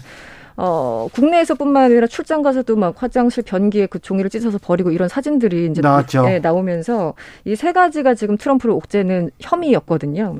근데 이번에는 이제 그 자산가치 축소 그리고 기록물에 대해서 이제 한마디로 빼돌렸다 혹은 유출시켰다 뭐 이런 건데 여러 가지가 어, 중첩돼 있어요. 그런데 지금 수사를 받았는데 검찰 질문에 트럼프가 6시간 동안 묵비권을 행사했다고 합니다. 네. 네. 그러면서 어, 난 지금 그 수사가 진행 중이기 때문에 여기에 대해서 발언할 수 없다고 얘기를 하는데요. 어쨌든 과거의 대통령들은 그냥 조용하게 잘 살고 계시는데 트럼프 같은 경우는 좀 예외로 되지 않을까 이런 생각이 듭니다. 특히 16 그, 제, 그 1월 6일 그 폭동, 네. 의회 폭동 같은 경우는 전 국민이 좀 공분하고 있는 거기 때문에 그것은 상당히 좀 오랜 시간이 걸려서 결론이 나아지지 않을까라는 생각이 듭니다. 네. 그런데 이 압수수색이 이 FBI 수사가 트럼프 대통령의 정치적 행보를 또 가속화할 수는 있지 않을까 그런 우려도 있습니다. 그러니까 이제 방탄 정치가 시작되는 거죠. 예. 예. 이렇게 압수수색이 들어올 때는 맞받아치면서 빨리 대선 출마 선언을 해가지고. 그렇죠. 이제 순환받는 정치인으로서 저항하는 정치인으로 부각이 돼야 되는 거거든요. 예. 그렇다면은 아무래도 대통령 출마 선언이 빨라질 거다. 이게 폴리티크지 보도입니다. 네. 그런가 하면은 이제 공화당 일각이라든가 또 트럼프를 지지하는 여러 가지 모임 이런 어떤 그 활동들이 더 조직화되고 공세화되는 것이죠. 그러다 보면은 미국 정치가 압수수색의 어떤 사정 정국에서 이른 대선을 치러야 되는 음. 이런 상황으로 가는 건데 이거는 미국 민주주의를 위해서는 아주 어, 좋지 않은 일일 것 같아요. 아, 미국이 민주주의에서는 확실히 뭐 앞서 있는 나라라는 얘기가 몇 해 전까지는 있었는데 그 트럼프 이후에는 전혀 아닌 것 같아요. 지금은 미국이 정말 가장 앞서가는 정치 양극화 국가죠. 네. 그런 네. 상황이고 이 상황을 보면서 좀 안타까운 거는 바이든도 인기가 저렇게 없을 수가 있나라는 생각도 들고 민주당 음. 그리고 잠재적인 공화당 후보인 트럼프도 사실은 뭐 바이든하고 좀 비슷하거나 뭐이 정도예요. 예. 그런데 지금 개인적인 비리부터 의회 폭동부터 기록물 유출까지 이렇게 모든 혐의를 갖고 있는 전직 대통령이 이 나라의 그 유력한 후보 중에 한 명이라는 것도 굉장히 참 안타까운 거죠. 아니, 양쪽 다. 그 양쪽 다 그런데 음. 왜 바이든, 트럼프 말고 다른 대안들이 안 보이는 걸까요? 아, 그런데 일단 바이든은 현직 대통령이니까 재출마를 하는 게 미국에선 거의 굳어져 있는 관행 아닙니까? 예, 그런데 뉴욕타임스에서도 예. 나이도 많고 좀 뭐 실력도 그러니까 좀 하지 마라 이렇게 계속 그런 얘기를 하니까 더 발끈해서 다음 선거 출마하겠다는 거예요. 트럼프가 예. 어떤 사람인데? 어, 그렇습니다. 그러니까 이렇게 보면 미국 정치가 이제 그 비호감 경쟁, 네, 네, 네. 예, 이런 어떤 한국 지난 대선 양상하고 비슷해질 것 같습니다. 그리고 마침 우리도 지금 여야 3당이 전부 비대위 체제입니다. 네. 이것도 헌정 사상 초유의 일입니다. 예. 그리고 계속 이제 전 정권과 사정에 음. 어그 문제가 지금 초미에 어, 의제로 부각되고 있고요. 한미가 지금 싱크로나이즈 비슷하게 가고 있다는 거예요. 그런데 지금 저기 네. 트럼프 바이든 붙어 보십시오. 음. 이제부터 이 대선이라는 거는 뭐 선거운동 시작하기도 전에 아예 일찌감치 네가티브 공방, 공방으로 그렇죠. 갈 거고. 극단적인 네. 혐오의 정치. 음. 예, 혐오의 정치, 갈라치기 이런 식의 어떤 프레임이 일찍 나온단 말이죠. 음. 그러니까 이게 이제 미국이라는 국가의 분열 이런 면에서 상당히 우려스러운 일들이 일어날 수 있으니까 사실 또 수사하지 말라고 할 수는 없는 거고 그렇죠. 하긴 해야 되겠고 음. 그러나 이제 어떻게 보면은 미국의 중간층들이 이런 문제를 국민 통합으로 이끌 수 있는 정치적 에너지가 소진되지 않고 남아 있느냐 음. 그런 어떤 이성 국가 이성을 발휘할 수 있느냐 이런 문제로 이제 언론들이나 어떤 그 사회 지도층들이 나서야 되겠죠. 네, 과거에 이제 보면은 옛날 그 아들 부시 때부터 해가지고 2000년대 초반에 아들 부시 그다음에 오바마, 트럼프, 바이든 이렇게 쭉 이어져 온 건데 과거에는 이게 개인 비리가 이렇게까지 부각되는 사람은 사실 없었잖아요. 아, 그런 네. 정치인이 어디 있습니까? 네, 근데 트럼프는 사실은 모른 채 전직 대통령 예우를 살려서 모른 채 하려고 해도 모른 채 할 수 없을 만큼 너무 덩치가 큰 혐의들이 나오고 있어서 네. 미국에서도 참 난감한 것이 아닌가. 과거에는 네. 미국이 세계를 걱정했는데 요즘은 세계가 미국을 걱정하는 시대입니다. 네. 이게 바뀐 시대입니다. 특별히 미국 대통령 미국 지도자들 걱정돼요. 걱정됩니다. 네. 우리나라도 비슷하잖아요. 뭐 비슷합니다. 네. 네. 그들도 뭐 우리를 남말해서는 안 됩니다. 네. 아니 국민들이 대통령 걱정하잖아요. 예, 걱정됩니다. 정부 여당 정치인들 걱정하고. 네. 네. 나라 걱정. 그러니까요. 네. 수해 현장에서도 그런 얘기하고 있으니 걱정되죠. 그들의 수준이 이 정도인가 이런 생각. 요즘은 국민이 지도자를 걱정하는 시대고 전 세계가 미국을 걱정하는 시대 아니겠습니까? 네. 아이고 그런 시대에서 좀 벗어나야 될 텐데 지금은 글로벌 시대 여기서 인사드리겠습니다. 김종대, 이승원, 이승원, 김종대 두 분 감사합니다. 고맙습니다. 감사합니다. 조성재님께서 이승원님 말씀 듣다 보면 묘하게 분석적으로 설득되는 듯한 아우라 있습니다. 김종대 의원 항상 응원합니다. 얘기합니다. 감사합니다.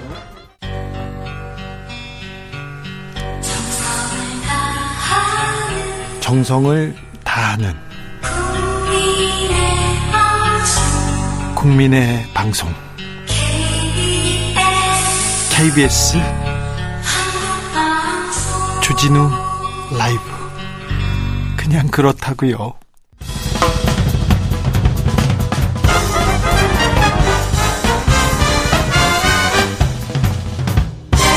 훅 인터뷰 모두를 위한 모두를 향한 모두의 궁금증 훅 인터뷰 폭우가 쏟아지는데 윤석열 정부의 위기 대처 능력 대통령실의 해명 연일 논란 낳고 있습니다. 대통령실에서는 야당의 악의적인 프레임이다.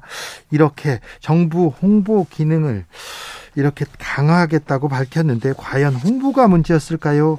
한번 쭉 살펴보겠습니다. 탁현민 전 청와대 의전 비서관 안녕하세요. 네, 안녕하세요. 네, 비 피해 없으시고요? 예, 비 피해 없고 네. 뭐 저는 제주도에 계속 있기 때문에 네. 사실은 제주도는 지금 맑은 상태로 알고 있는데 네. 서울로 올라오는 바람에 비를 엄청 겪게 되네요. 그러니까요. 네. 비를 몰고 온 건 아닐 텐데. 네. 재난에 대처하는 정부의 자세에 대해서 네. 어, 국민들이 조금 우려하고 있습니다. 네. 자연재해 이런 그 호우 피해 대통령은 어떻게 대응해야 됩니까? 아 일단은 말 그대로 갑자기 벌어진 상황이잖아요. 네. 예측할 수 없는 상황이고 그래서 제일 중요한 거는 어떤 상황이 발생했을 때 어, 우리나라에도 여러 부처들이 있어요. 상황에 대응해야 하는 네. 뭐 소방, 경찰, 네. 또 때로는 군, 그리고 행안부 안에도 여러 부서들이 있고 또 지자체들도 있고. 예. 어, 예컨대 이번처럼 어떤 홍수가 나거나 갑자기 폭우가 쏟아지면 그것과 관련돼 있는 어, 분들이 전부 현장에 모여서 각자의 일을 한단 말이에요. 그래요. 근데 이게 어느 한 단위에서 감당할 수 있을 정도라면 기존의 시스템과 매뉴얼대로 가면 되는데 네. 지금같이 예측하는 범위를 넘어선 거면 네. 대통령의 역할은 빨리 각 부처와 세부 단위들을 한 자리에 모아서 네. 그 역할을 분명하게 순서와 지휘권과 통제할 수 있는 범위를 지정해 주는 게 필요하죠. 그게 보통 상황회의 혹은 위기 대응 회의 혹은 뭐 어, 긴급회의 이런 명목으로 상황이 발생하면 가장 먼저 하셔야 될 일이 그거죠. 회의를 주재해서 대통령이 결정해서 지시까지 바로 해야 됩니까? 예, 제가 지난번 다른 방송에 이제 그런 예를 들었, 들었는데 영화 같은 거 보면 네. 어, 어떤 사건이나 사고가 발생하면 경찰들이 쫙 모여들잖아요. 네. 헐리우드 영화 보면 지역 경찰부터 FBI 심지어 뭐 CIA까지 그러면 거기에 영화에서 첫 대사가 그거예요. 누가 통제하냐 여기를. 예. 그거 갖고 막 싸워요 서로. 네네. 그걸 정리해 주는 게 대통령이 주재하는 긴급 상황 점검 회의인 거예요. 이번에 그런 대통령의 자리, 대통령의 결정, 대통령의 지시가 없었습니까?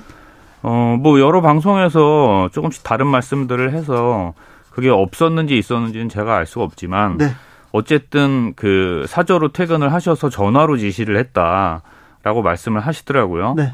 근데 그거는 조금 문제가 있는 게 어, 예전 청와대에는 위기관리센터가 있었어요. 예. 그 위기관리센터가 어, 어떤 전쟁 상황부터 이런 그 자연재해까지를 망라해서 모든 상황을 일목요연하게 그다음에 모든 부처가 한꺼번에 회의할 수 있는 시스템이거든요. 네. 거기에 가시기만 하면 한 번에 상황을 정리할 수 있는데 그거를 집에서 했다라는 게 사실 좀 믿기가 어렵죠. 아, 그래요? 그 시스템을 전부 집에 설치해 놓을 수는 없었을 테니까. 용산 이전 나왔을 때 그 청와대 그 큰 시설을 갖춰놨는데 이게 옮기기 어렵다 이런 얘기도 좀 생각납니다. 그런데 한덕수 총리가 오늘 윤 대통령 자택 지하 벙커 수준이고 큰 문제 없이 지휘할 수 있다 이렇게 얘기했는데. 어, 그거는 그렇다면 어떤 개인 그 민간 아파트에 국가 기반 시설 혹은 국가 어, 보안 시설에 준하는 것들을 설치 설비했다는 얘기인데 그게 현실적으로 가능한지 저는 잘 모르겠습니다. 네. 어, 강승규 시민사회 수석도 대통령이 계신 곳이 곧 상황실이다 이렇게 얘기했는데 이 얘기는 어떻게 보세요? 그런 레토릭이 본인들 스스로를 상당히 두 번, 세 번 설명하게 만드는 것 같아요. 지금 대통령실의 가장 큰 문제 중에 하나가 어, 분명하게 어, 정리할 수 있는 것들을 핑계를 내듯이 이야기함으로써 자신들이 그것을 다시 한번 설명하고 또 제기되는 문제 때문에 또 다시 설명을 하면서 벌어지는 문제들이 많거든요. 네. 대통령이 계신 곳이 상황실이 아니라 상황실에 가면 되는 거죠. 아 그렇군요. 그러면 되는 되는 문제를 왜 자꾸 불필요한 논쟁거리를 만드는지 모르겠어요. 네. 그래서 국민들이 상황실이 아니라 상왕실 얘기도 나오고 있습니다. 그런 그러니까 저는 근데 그런 식으로 이제 빈정거리는 건 이런 위기 상황에서는 별로 도움이 안 돼요. 네. 저희도 그 책임을 지고 국정을 운영을 해봤잖아요. 네. 가장 힘들 이런 상황에서 가장 힘든 게 뭐냐면 야당의 쓸데없는 정쟁 네. 그리고 별로 도움이 되지 않는 잔소리들이거든요. 네. 지금 야당이 예전엔 여당이었고 지금 여당이 예전에 야당이었잖아요. 네. 그걸 자꾸 반복할 필요가 없어요. 네. 그런 위기 상황은 위기 상황대로 빨리 대처할 수 있도록 공간을 열어주고 네. 빈정되는 거는 너무 하고 싶으면 나중에 해도 돼요. 알겠습니다. 네. 네. 자 그러면 실질적으로 자 전임 전임 비서관으로 아, 실질적으로 이 윤석열 정부에 도움이 될 만한 조언을 좀 해주신다면? 어 매뉴얼은 기본이에요. 예. 그러니까 매뉴얼대로 했다가 모든 책임으로부터 자유로울 수 있는 말씀이 아니에요. 네. 그리고 매뉴얼대로 했다는 건 어떤 공격받을 여지를 줄일 뿐이지 네. 상황 해결에 결정적인 역할을 하는 것도 아닙니다. 네. 우리에게 벌어지는 상황은 모두가 다 처음 벌어지는 상황이에요. 대통령은 어떤 대통령이든 처음 맞닥뜨리는 상황에 놓이게 돼 있어요. 예. 그렇기 때문에 이번 같은 경우도 어 이런 말씀을 하시더라고요. 현장에 가는 건 의정 경호 문제도 있고 예, 예. 오히려 현장을 방해할 뿐이다. 저는 맞는 판단이라고 네. 생각해요. 예. 그리고 어, 문재인 대통령도 그런 부분에 대해서 고민을 많이 하셨어요. 네. 그리고 실제로 우리는 그렇기 때문에 경호와 의전이 공개되지 않은 상태에서 비공개로 일정을 처리한 것도 많아요. 네. 그런 방법이 있어요. 대통령이 간다고 해서 미리 알리지 않는 방법도 있어요. 예. 그런 방법을 찾아서 현장을 방문하면 되는 거예요. 근데 현장을 방문하지 않고 경호나 의전 때문에 못 갔다. 이거는 앞뒤가 안 맞는 말인 거죠. 네. 다른 방법이 있는데 왜 굳이 그렇게 변명을 하냐는 거예요. 네. 현장을 가지 않는다면 그 말씀은 맞는 말이죠. 처음부터 현장에 가면 현장이 당장 일을 해야 되기 때문에 혼선을 준다. 그리고 뭔가 어, 현장의 인력들이 다른 일에 몰두하게 돼서 현장을 수습하는 일이 늦어지게 된다. 옳은 판단이에요. 그럼 그 네. 그 판단을 유지하면 되는 거예요. 누가 뭐라고 해도. 네. 근데 몇 시간 후에 혹은 반나절 후에는 또 막 현장을 가서 갑자기 그 침수된 그 어느 신림동, 곳을 지켜보고 있다거나 예. 또는 뭐 무너진 축대를 바라보고 있다거나 이런 모습을 보이니까 본인들이 한 말과 바로 반나절 후에 보여주는 모습이 또 다른, 달라지는 거예요. 그런 데서 사람들은, 국민들은 이 정부를 신뢰하지 못하게 되는 거예요, 자꾸. 예. 그러니까 그거를, 어, 본인들의 판단을 믿고, 그 다음에 그것을 설득하는 과정을 초반에 다른 사람들이 내막을 모르고 비난을 하더라도 끌고 가고 이후에 상황이 정리된 다음에 설명하면 되는 것을 네. 그때 그때마다 대응하니까 상당히 좌충우돌하고 정리되지 않은 것처럼 보여진다는 거죠. 네. 그런 불안을 자꾸 만들지 마시길 바랍니다. 알겠습니다. 윤 대통령이 신림동 일가족 참변 현장을 방문했어요. 그런데 이 사진을 가지고 국민 안전이 최우선입니다. 이런 홍보물을 만들었더라고요. 이 부분은 어떻게 보셨어요? 이건 사실은 수준의 문제예요. 그 안에서 그 사진을 쓰겠다고 결정한 사람이 누군가가 있을 거 아니에요. 예. 최종 결정을 대통령이 했다고 생각하지는 않아요, 저는. 네. 대통령이 본인이 거기 갔다 온 것까지야 본인의 의사일 수 있겠지만 네. 내가 거길 갔으니 그 사진을 만들어서 홍보로 쓰자. 예. 이렇게 얘기하진 않았을 거라고 봐요. 그렇게까지 할 건 아니라고 봐요. 근데 누군가 실무 단위에서 혹은 그런 관련한 책임을 갖고 있는 사람들이 그 사진을 쓰기로 결정했고 네. 어, 대통령실 안에도 여러 다른 부처들이나 다른 고려를 하는 부서들이 있을 텐데 그 모든 부서 거기에 대한 아무 문제인식 없이 문제의식 없이 그걸 공개하는 데까지 일사천리로 진행이 됐다는 게 문제인 거죠. 네. 그게 시스템이 부재한 거고 그게 감성 그러니까 국민들의 감성과 괴리되어 있는 거고 어, 더 본질적으로는 재난을 대하는 국가의 태도에 심각한 의문을 제기하게끔 만들어 놓는 결과를 만들어 버린 거죠. 네. 그래서 이거는 어 제가 진짜 그 뭐 빈정대고 싶어서 얘기하는 게 아니라 시스템을 다시 구축하셔야 돼요.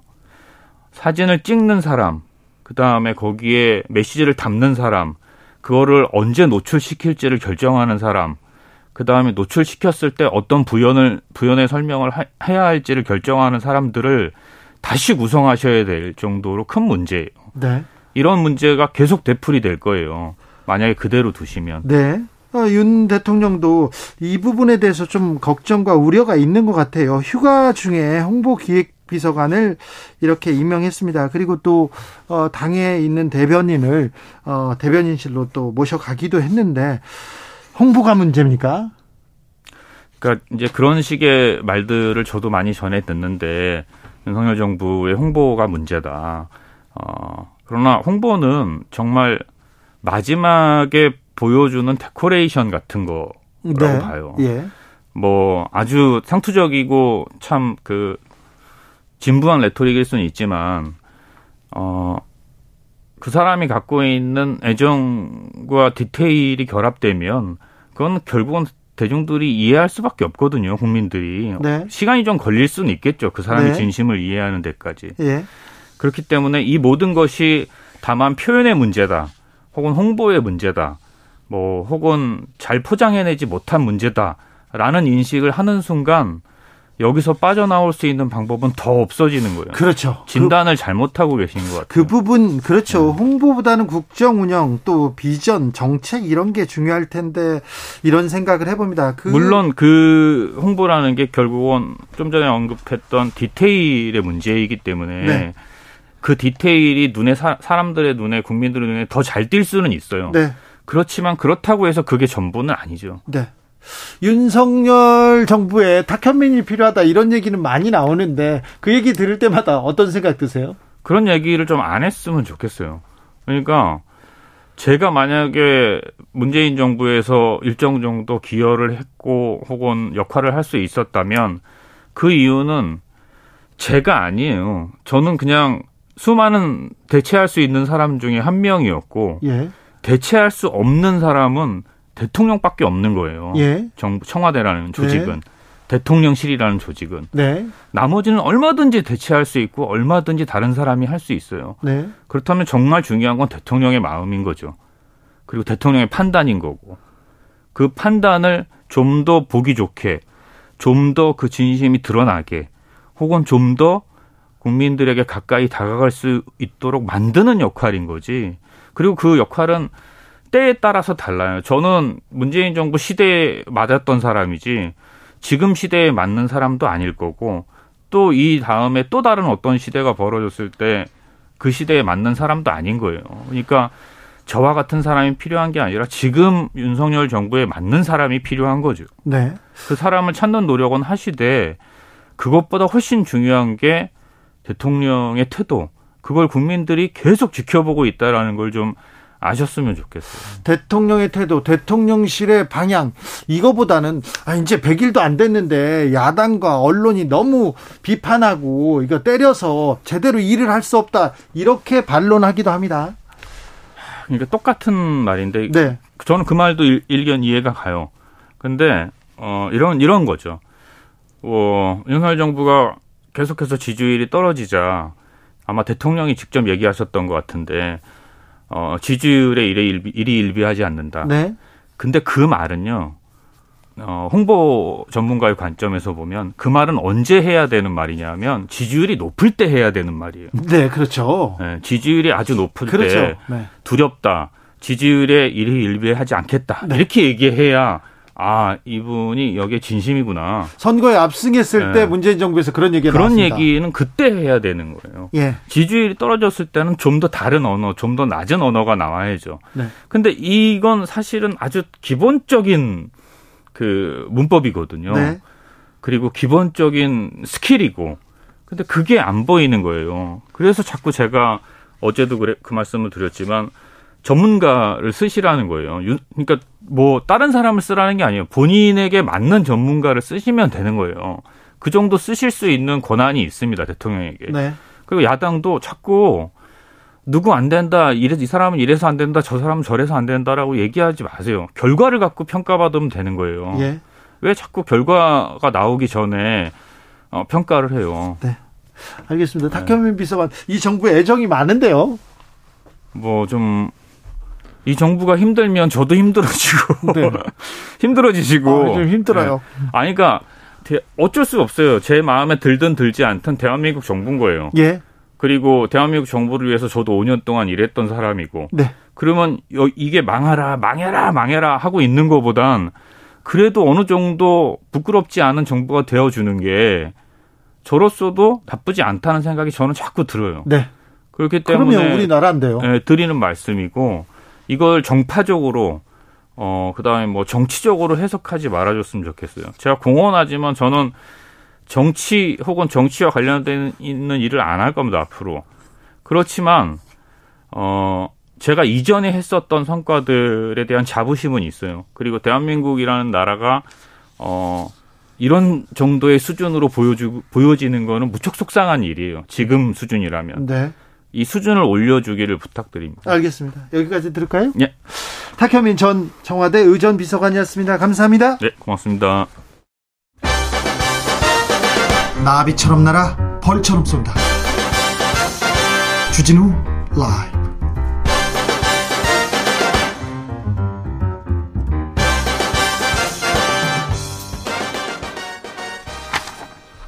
훅 인터뷰 이어가겠습니다. 이번에는 민주당 전당대회 현장으로 갑니다.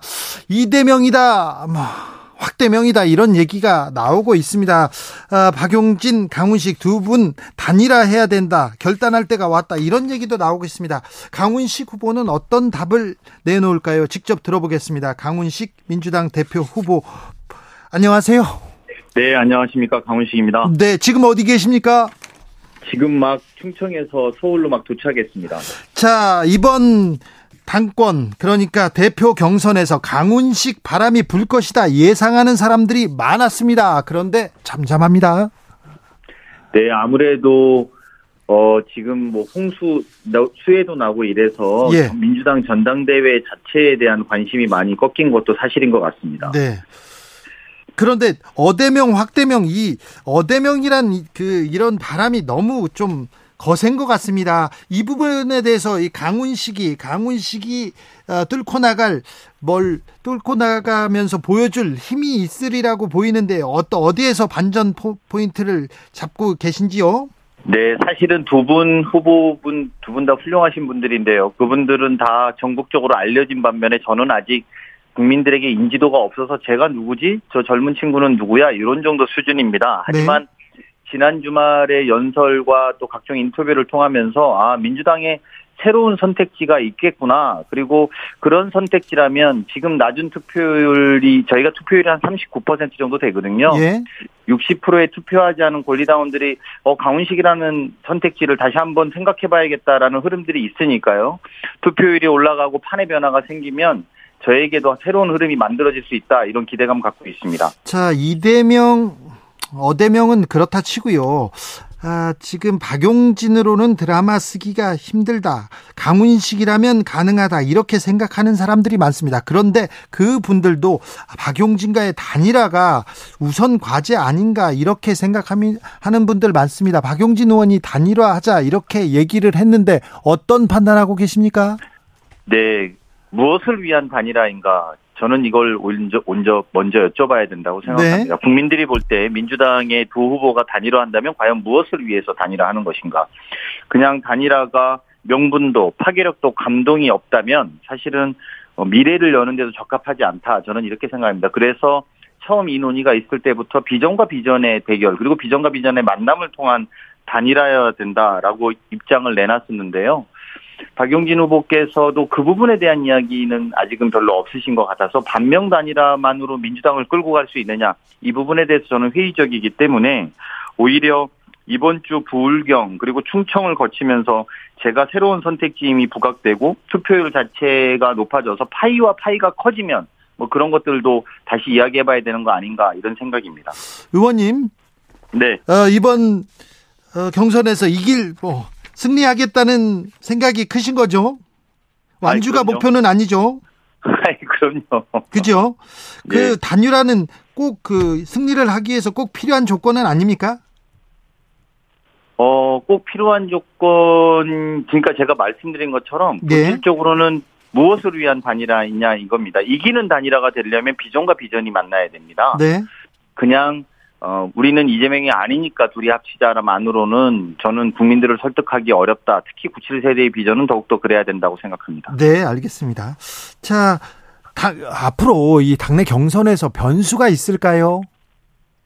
변수 있겠죠. 네. 뭘로 보고 아마 계십니까? 저 강훈식이라고 생각합니다. 그냥 강훈식이 변수가 될 것이다. 지난주에 제가 5% 정도의 득표율을 했습니다. 그렇죠. 생각보다 이번, 네 예상보다 그 높지 않았어요. 근데 뭐 제가 예상으로 말씀하시면 제가 컷오프 때는 지지율이 0.9% 8%였던 후보였거든요. 아 그래요? 그럼 엄청나게 네. 많이 올라왔군요. 컷오프를 지나면서 8배 이렇게 올랐으니까요. 네. 앞으로 또 이 캠페인이 되면서 8배 올라서 또 다른 이변을 만들어낼 수도 있다고 생각이 들고요. 네. 지난주에 5%에서 이번에 부울경과 충청을 거치면서 얼마만큼 역전의 발판이 만들어지냐에 따라서 네. 민주당 전당대회를 좀 힘있게, 좀 새롭게 열어갈 수 있는 판을 만들 수 있다, 이런 생각을 하고 있습니다. 자, 그, 강훈식이 당대표가 되면 민주당은 어떻게 달라질까요? 제가 말씀드리고 있는 것은 민주당이 인물도 또, 어, 지역도 또 비전도 새롭지 않으면 민주당이 낡은 정당이 된다라는 것이 저의 가장 큰 두려움입니다. 네. 우리가 지금 민주당을 변화시켜야 되는 방향은 강력하고 새롭고 젊은 수권 정당이어야 된다고 생각합니다. 네. 그러기 위해서는 새로운 내용과 새로운 인물들이 이 당을 이끌어 나가야 된다라는 문제의식을 갖고요. 특히나 우리가 4, 5년 전만 해도 전국 어디에서나 대선 주자들이 눈에 보이지 않았습니까? 네. 근데 지금은 대선 주자가 거의 눈에 보이지 않습니다. 그래요. 한두 분의 대선 주자만으로 우리 민주당을 끌고 나갈 수 는 없습니다. 특히 2년 후에 총선도 그렇고 어, 4년 후에 지방선거 그리고 5년 후에 정권 교체를 위해서라도 우리가 5년 전만 생각해도 경남의 김경수, 대구 경북의 김부겸, 충청의 안희정, 서울의 박원순 전국 방방곳곳에 있었거든요. 그렇죠. 그러려면 대선 주자를 하겠다는 분보다는 자기 자신을 비춰서 자기의 기반을 만들려고 대선 주자가 당 대표가 되면 아무래도 자신의 기반에 더 집중하고 본인에 더 집중받기를 원하지 않겠습니까? 네. 그런 것보다도 전체를 비춰주고 또 새로운 사람들을 발굴하고 이런 당 대표가 필요하다고 생각하고 그런 힘들이 모여서 새로운 인물과 새로운 비전을 보이면 우리는 다시 수권 정당이 될 수 있다고 저는 생각합니다. 이재명만 보여요 이렇게 얘기하는 사람들이 많고요. 이재명 후보는 사법 리스크 있고 지금 당원 개정도 이재명 후보한테 유리한 쪽으로 이거 개정하려고 하는 거 아니냐 이런 얘기도 있습니다. 의원님께서는 어떤 입장이신지요? 이재명만 보인다. 이거는 민주당다운 질문은 아닙니다. 네. 여의도의 격언에 강한 것이 옳은 것을 이긴다고 하는 말이 있습니다만 적어도 민주당은 옳은 것에 힘을 줄 때 변화하고 희망하고 승리할 수 있었다. 희망 갖고 승리할 수 있었다. 저는 이렇게 생각합니다. 네. 물론 보수 정당이야 힘센 사람한테 줄서기 급급한 정당입니다만 민주당은 옳은 것에 힘을 모아주는 정당이었다는 기대감을 저는 갖고 있고 당원들과 우리 지지자들에게 호소하고 있습니다. 네. 당원 개정과 관련해서 저는 지금 검찰이 사정정국으로 이, 이 국가를 대한민국을 이끌어가는 상황에서 기소만으로 유, 어, 직무를 정지하는 것에 대해서 매우 우려합니다. 다만 이것이 당원들 5만 명이 뜻을 5만 명이 넘는 분들의 뜻을 모아서 토론할 것을 제안한 상태이고 지금 당장 개정하는 것이 특정인을 위한 개정으로 비칠 수 있기 때문에 네. 신중하게 접근해야 된다라는 입장을 갖고 있습니다. 아, 네, 잘 알아들었습니다.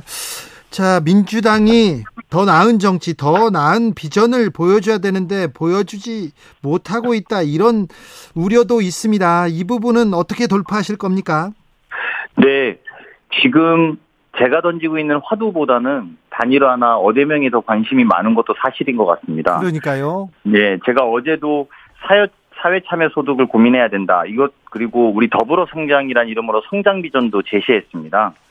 특히나 저희가 5년 뒤에 정권을 재차란하기 위해서 민주당이 필수적인 것 중에 하나가 이제 어르신 세대를 우리가 극복하고 또 잘 모실 수 있는 정당으로 변해야 되거든요. 네. 지난 대통령 선거를 확인하면서 확실히 보수 정부의 정권 성, 어, 정권을 가져가는 승리 방 정식은 남북을 갈라서 정권을 가져간 적이 있고 동서를 갈라서 가져간 적이 있고 지난번에는 세대와 성별을 갈라서 정권을 가져간 것 같습니다. 그리고 반대로 민주당이 승리했던 것도 남북으로 화해시키고 동서로 화해시키고 이제 세대와 성별을 남녀를 우리가 통합시키고 또는 극복할 때 화해시킬 때 우리가 승리할 수 있다고 생각합니다. 그런 비전들을 차분히 하나하나씩 풀어나갈 계획입니다. 네. 윤석열 정부의 실정, 무능 지적, 네, 잘 알겠는데 그거 말고 민주당의 비전, 정책을 더 많이 보여주십시오. 네, 그렇게 하겠습니다. 여기까지 들을까요? 네, 고맙습니다. 민주당 대표 도전하는 강훈식 의원이었습니다. 정치 피로, 사건 사고로 인한 피로, 고달픈 일상에서 오는 피로. 오늘 시사하셨습니까? 경험해 보세요. 들은 날과 안 들은 날의 차이. 여러분의 피로를 날려줄 저녁 한 끼 시사. 추진우 라이브.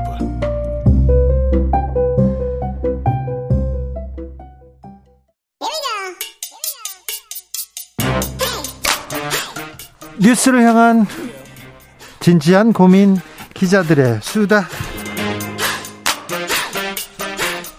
라이브 기자실을 찾은 오늘의 기자는 한결의 오연서 기자입니다. 안녕하세요. 안녕하세요. 네, 오늘은 어떤 이야기 나눠볼까요? 오늘 국민의힘 의원들이 수해 봉사를 갔는데요. 네. 사건이 하나 터졌습니다. 그 배를 욕을 먹고 있어요. 네, 김성원 의원의 발언이 문매를 맞았는데요. 오늘 국민의힘 의원 40여 명이 많이도 갔더라고요. 네, 제일 좀 침수 피해가 심했었던 지역이죠. 서울 동작구 사당동을 찾아서 수해 복구 작업을 지원했는데 오전 그 봉사 활동이 끝날 때쯤에 김 의원이 고무장갑을 착용하면서 옆에 있던 권성동 원내대표한테 솔직히 비 좀 왔으면 좋겠다. 사진 잘 나오게. 이런 말을 해서 좀 논란이 됐습니다. 아니 카메라 앞에서 그 얘기를 태연하게 하더라고요. 예, 너무 태연하게 했죠. 와.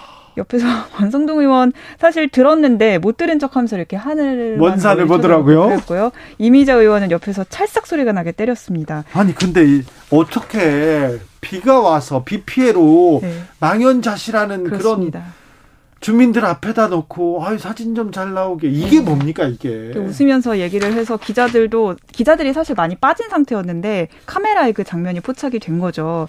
그래서 바로 이제 김성원 의원은 엄중한 시기에 경솔하고 사려 깊지 못했다고 하면서 사과를 하기는 했습니다. 국민의힘 그리고 대통령실 이거 조금 대응 미흡했다 계속 비판 받고 있는 상황 아닙니까? 네, 대통령이 또 서초동 아파트에 갇혀서 자택 전화로 지시를 해서 논란이 됐습니다. 있었잖아요. 논란이라기보다 어쨌든 국민 여론이 안 좋은 상황이었고 또 수도권 집중호우가 심했었던 9일에 국민의힘은 또 비대위를 전환하는 전국위를 열어서 그래. 집권 여정이 왜 이렇게 수해 이렇게 적극적으로 대응하지 않냐 뭐 이런 욕을 먹었었거든요. 그러니까요. 국민은 수해 피해로 지금 망연자실에 있는데 네. 지금 당권을 가지고 누가 참여하느니 안 하느니 계속 이렇게 얘기만 하고 있지 않습니까? 네. 심지어 이 김성원 의원 마, 방, 망언이 나오기 직전에 주호영 그 위원장이 오늘 장난치거나 농담하지 말자. 왜냐면 워낙 국민 여론이 안 좋다 보니까 그런 얘기를 했는데 이런 이제 발언이 나와서 기자들도 좀 안타깝기도 합니다. 4081님께서 사진 찍으려는 수재민 도끼 그런 거 중단해야 합니다. 그렇습니다. 이렇게 얘기합니다. 이런 가운데 대통령실로 간 국민의힘 대변인 있습니다. 네. 박민영 대변인 방송에도 많이 나오고 있죠. 예? 어제 대통령실 청년 대변인으로 가게 됐다고 밝혔는데 박 대변인이 과거에 사용하던 아이디를 검색해 보니까 그 아이디로 쓴 글에 일베에서 자주 쓰는 용어가 있어서 문제가 됐습니다.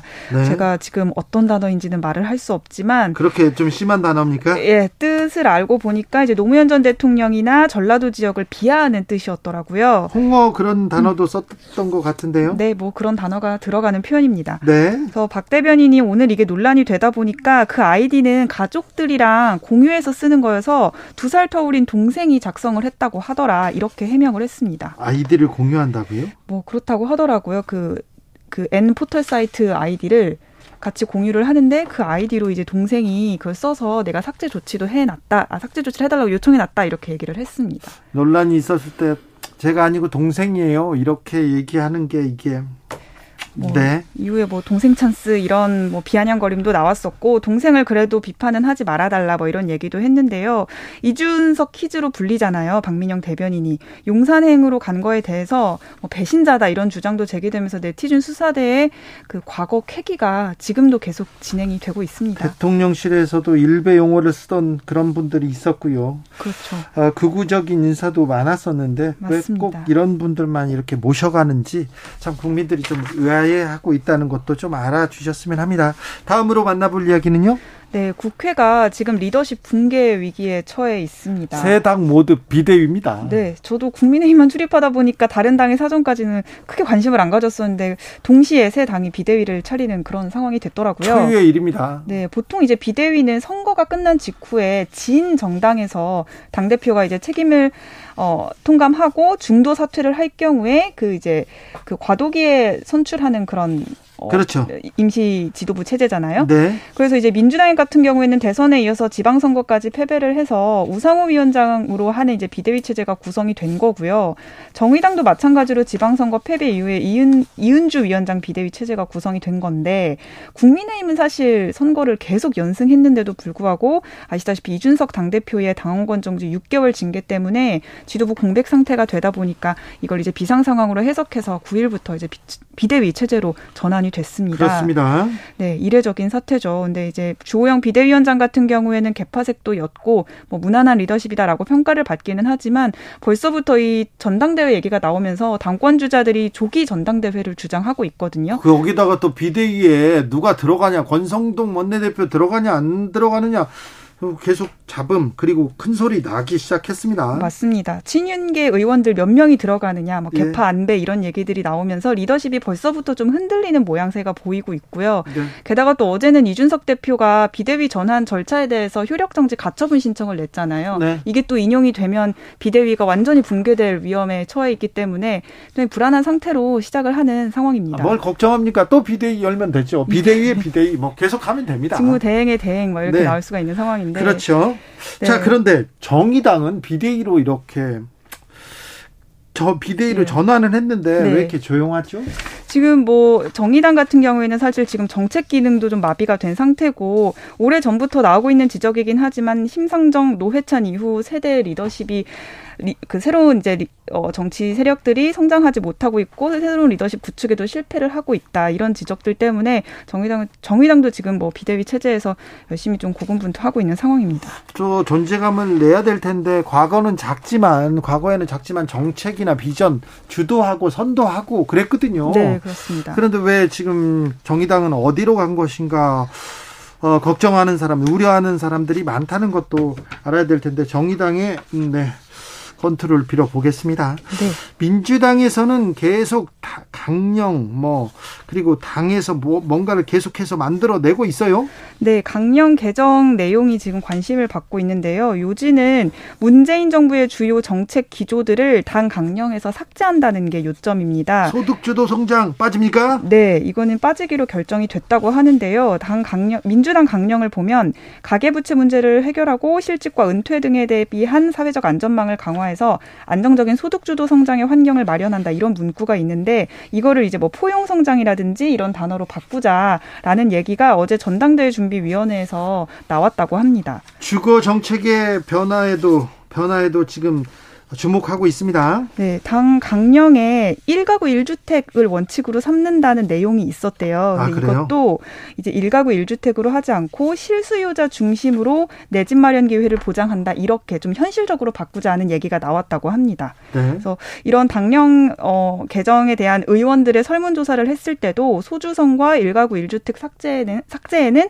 동의 의견이 굉장히 높았어서 오는 16일에 전체 회의에서 이렇게 빼는 걸로 결론이 낼 거, 내려질 거라 거라고 합니다. 16일이면 다음 주인데 이거 왜 강령을 전당대회 네. 앞두고 바꾸는 거죠? 이제 새로운 뭐 지도부 체제가 들어서다 보니까 어 문재인 정부 때의 정책 기조를 좀어 당에서 이제 뭐 빼야 된다 뭐 이런 얘기가 나오고 있고 문재인 정부 지우기가 아니냐 이런 뭐 비판도 좀 나오고 있다고 합니다. 이런 좀 당 강령 개정 절차에 대해서 당 내에서 또 이렇게 토론하고 있군요, 열띠게. 음.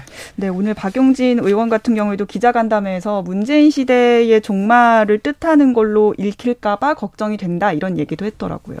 네, 그렇기도 하네요. 걱정하는 네. 사람들이 많네요. 네. 자, 기자들의 수다 여기까지 하겠습니다. 한결의 오연서 기자였습니다. 감사합니다. 감사합니다. 4호 사모님께서 올림픽 도로 통제로 강변북로로 많이 몰립니다. 여기도 막힙니다. 합정역에서 강변북로 나오는데 25분 걸리네요. 모두 안전 귀가하세요. 얘기 합니다. 교통정보 더 자세히 알아보겠습니다. 임초희 씨.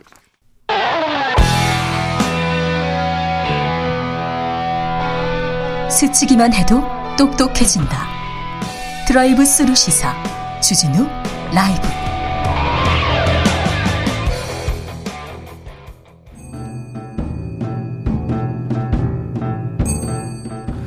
태초에 철학이 있었다. 하늘과 땅 사이 세상의 모든 질문 이제 철학으로 풀어보겠습니다. 철학 어렵다고요? 일단 맛이라도 봅시다. 철학의 맛. 정치 철학자 김만권 박사 어서 오세요. 예, 안녕하십니까? 조영근 소셜랩 접경지대 소장 어서 오세요. 예, 안녕하세요. 비 피해 없으시죠? 아, 예, 괜찮습니다. 다행히. 집, 네네. 집 짓는데 괜찮으십니까? 아, 그러니까 저도 걱정되더라고요. 아, 집 짓는 거는 지금 거의 다 지었는데 네. 마당을 지금 못 만들고 있습니다. 비가 와가지고. 아, 그래요? 아. 네네. 아무튼 뭐, 뭐 다행입니다. 네. 집 짓는 게 중계 방송되고 있습니다. 네. 박사님, 그 집들이도 다 같이 할 거예요. 그러니까. 네, 주진우 라이브 청취자분들 거기 거기로 한 20분 네, 보내겠습니다. 공개로 하겠습니다. 알겠습니다. 자. 어, 요즘 장안의 화제 이상한 변호사 우영우 드라마 이 드라마 네 많은 우리 사회에 많은 아, 생각할 점을 던져줍니다. 왜 열광할까요? 철학적 측면에서 좀 분석해 보겠습니다. 김만고 박사님.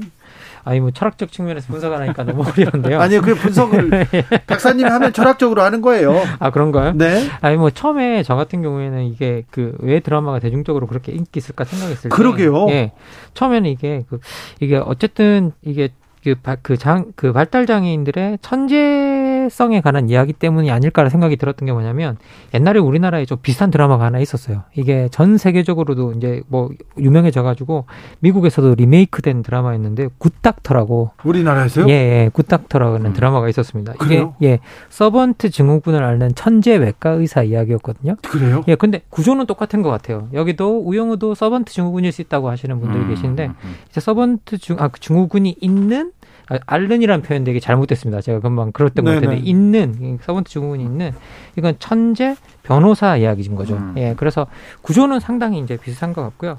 음. 어, 그래서 사람들이 기본적으로 우리가 어떤 탁월한 사람들, 특히 우리가 어떤 뭐랄까 그럴 거라고 기대하지 않은 곳에서 생겨나는 비범함 음. 이런 거에 대한 어떤 관심 같은 건 상당히 있는 것 같고요. 음. 그리고 또 개인적으로는 좀 더 이 드라마가 많이 사람들에게 사랑받는 이유를 좀 생각을 해보니까 이게 좀 철학적으로 좀 풀어본다고 한다면 우리가 지금 살고 있는 세계가 사실은 소통 불가능성이라는 것에 되게 음. 시달리고 있는데 실제 이제 우리 선입견 속에서는 그 소통 불가능성이 가장 어떻게 보면 심할 거라고 생각하는 어떤 그런 종류의 자폐 자폐 그 자폐 스펙트럼을 앓고 있는 어떤 아그 자폐 있는 음. 장애인을 통해서 우리가 세상과 여전히 서로에게 기울이면 소통을 할 수 있다. 라는 것들을 보여주고 있고 보여주고 이제 보여주고 있, 있어서 사랑받는 게 아닌가. 특히 그걸 보여주는 방식이 무겁지 않고 유쾌하게 열어주고 있다는 점. 음. 사실 이게 거기 보면 우영우가 고래를 엄청 좋아하잖아요. 음. 근데 그 유쾌함의 정도가 저는 한 3회 정도를 봤었는데 서너 세 개 네 개 에피소드를 봤는데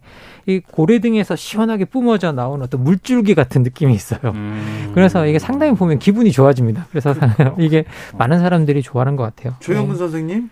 예, 이실 듣고 하자면요. 네. 제가 1회밖에 안 봤습니다. 저는 저는 저 드라마 안 보거든요. 저는 이상한 변호사 우병우에 대해서는 관심이 많습니다만 우영우는 별로 관심이 없습니다. 죄송합니다.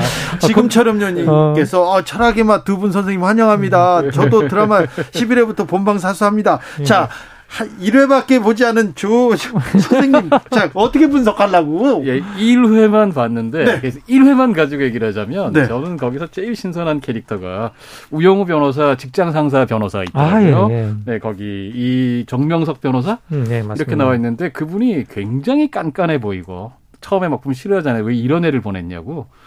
그런데 나중에 자기가 음. 사과를 하잖아요. 음. 그게 되게 신선했어요. 음. 어, 사실은 뭐냐면 저는 이 드라마가 어떻게 보면 판타지라고 볼 수 있는데 아, 그런 상사가 어디 있어요? 음, 그런 상사가 어디 있어요? 그런 게 사람들한테 아, 그래요? 네. 그러니까 그거 너무 네. 리얼리즘으로 네. 하면 리얼리즘 드라마 필요하죠. 네. 근데 우리가 리얼리즘만 먹고 살 수는 없잖아요. 음, 꿈이 음, 필요하잖아요.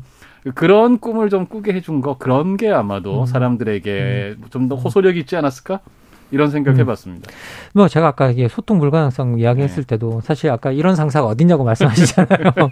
그런데 기본적으로 그런 정명석 변호사 같은 사람들은 또 자기가 잘못한 건 금방 인정하고 음. 받아들이고 그러니까. 그리고 사과도 할 줄 알고 그러게요. 그리고 자그뭐 이렇게 어떻게 보면 자기와 같이 일하는 팀원들이 일을 잘하면 일을 잘한다고 칭찬도 하고 그러니까. 여기에 대해서 인색하지 않고 그리고 보면 또 이제 우리 어, 그, 우영우가, 자, 우병우 말씀하셔가지고, 갑자기 우병우라고 할 뻔했어요. 아니, 진짜 이상한 변호사거든요. 그분. 예.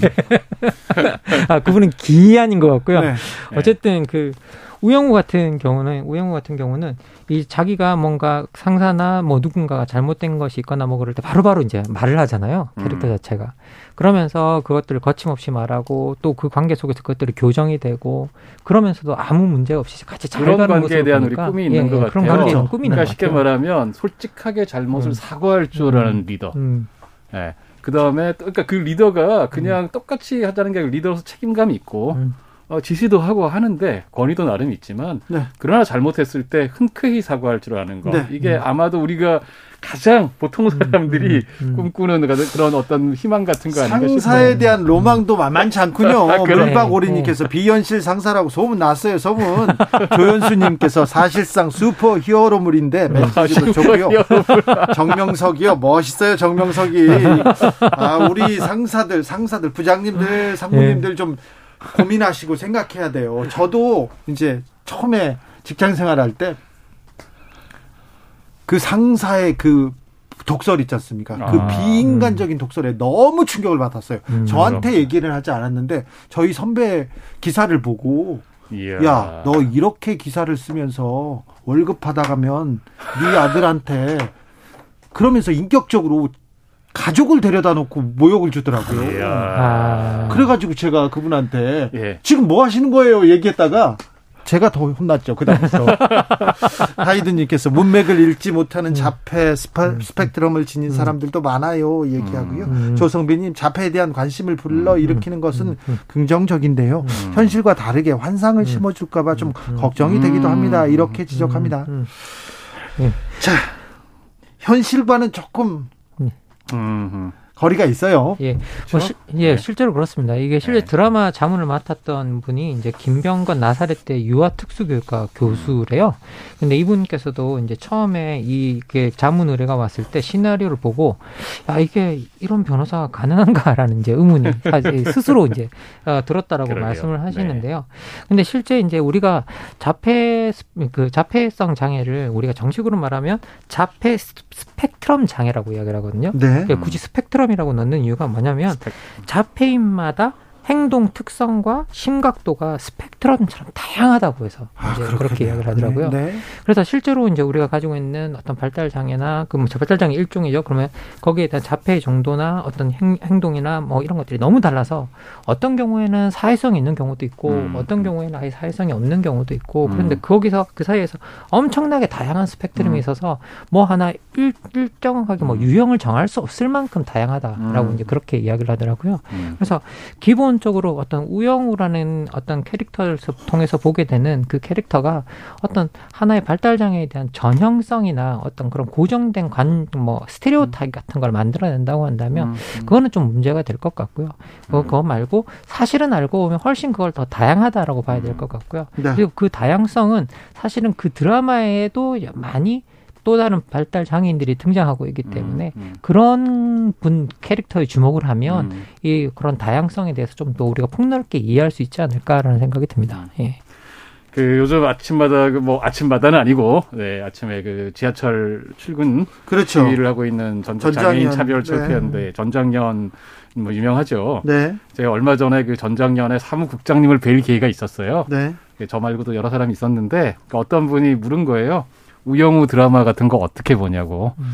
이 정확히 이제 그런 질문이죠. 이게 왜곡하는 면도 있지 않느냐, 너무 판타지스러운 면이 있지 않느냐. 그랬더니 그분께서 이야기를 하시더라고요. 아 이렇게 다뤄주는 것만으로도 고맙다. 음. 아, 네. 그러니까 너무 우리 현실이 어렵기 때문에 사실은 우리가 전작년 시위에 대한 사람들의 반응을 음. 보면 음. 사실 그렇지 않습니까? 네.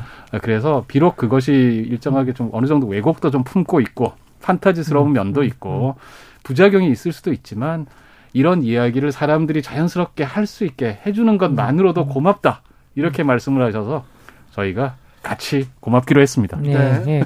아니 그리고 특히 이제 더 좀 긍정적인 측면은 뭐냐면 많은 사람들이 우리가 뭐 자폐성 장애, 뭐 특히 장애 이러면 우리가 무능이라는 뭐 어떤 선입견을 좀 가지고 있고요. 음. 아니고 그 사람 또 의존적이라는 어떤 그렇죠. 그 선입견, 그렇죠. 부족하다라고 그런 가지고 가지고 있는데 그걸 넘어서 여기서 우영우의 캐릭터는 그런 어떤 우리가 부족한 측면도 보이지만 그것을 충분히 메울 만큼 또 주체적이고 음. 독립적이고 되게 당당하고 음. 어떤 그런 측면들을 보여주고 있어서 우리가 장애를 바라보는 시선 자체에 대해서 우리가 좀 더 교정하고 네. 우리가 좀 더 이제 새롭게 볼 수 있는 측면을 분명히 준다는 얘기가 상당히 긍정적인 측면이 있다는 생각이 듭니다. 굉장히 네. 큰 의미를 갖습니다. 그런 부분에 대해서 우리한테 생각해야 해야 할 점도 많이 던져주고요. 그런데 이번 포구에서 음. 신림동에서 음. 발달 장애인 가족들이 음. 또 가장 먼저 에이. 이 희생 당하는 그런 일이 있었습니다. 재난은 참, 참 어려운 사람들한테 참 네. 힘든 사람한테 먼저 옵니다. 이 음. 재난 불평등에 대해서도 조금 음.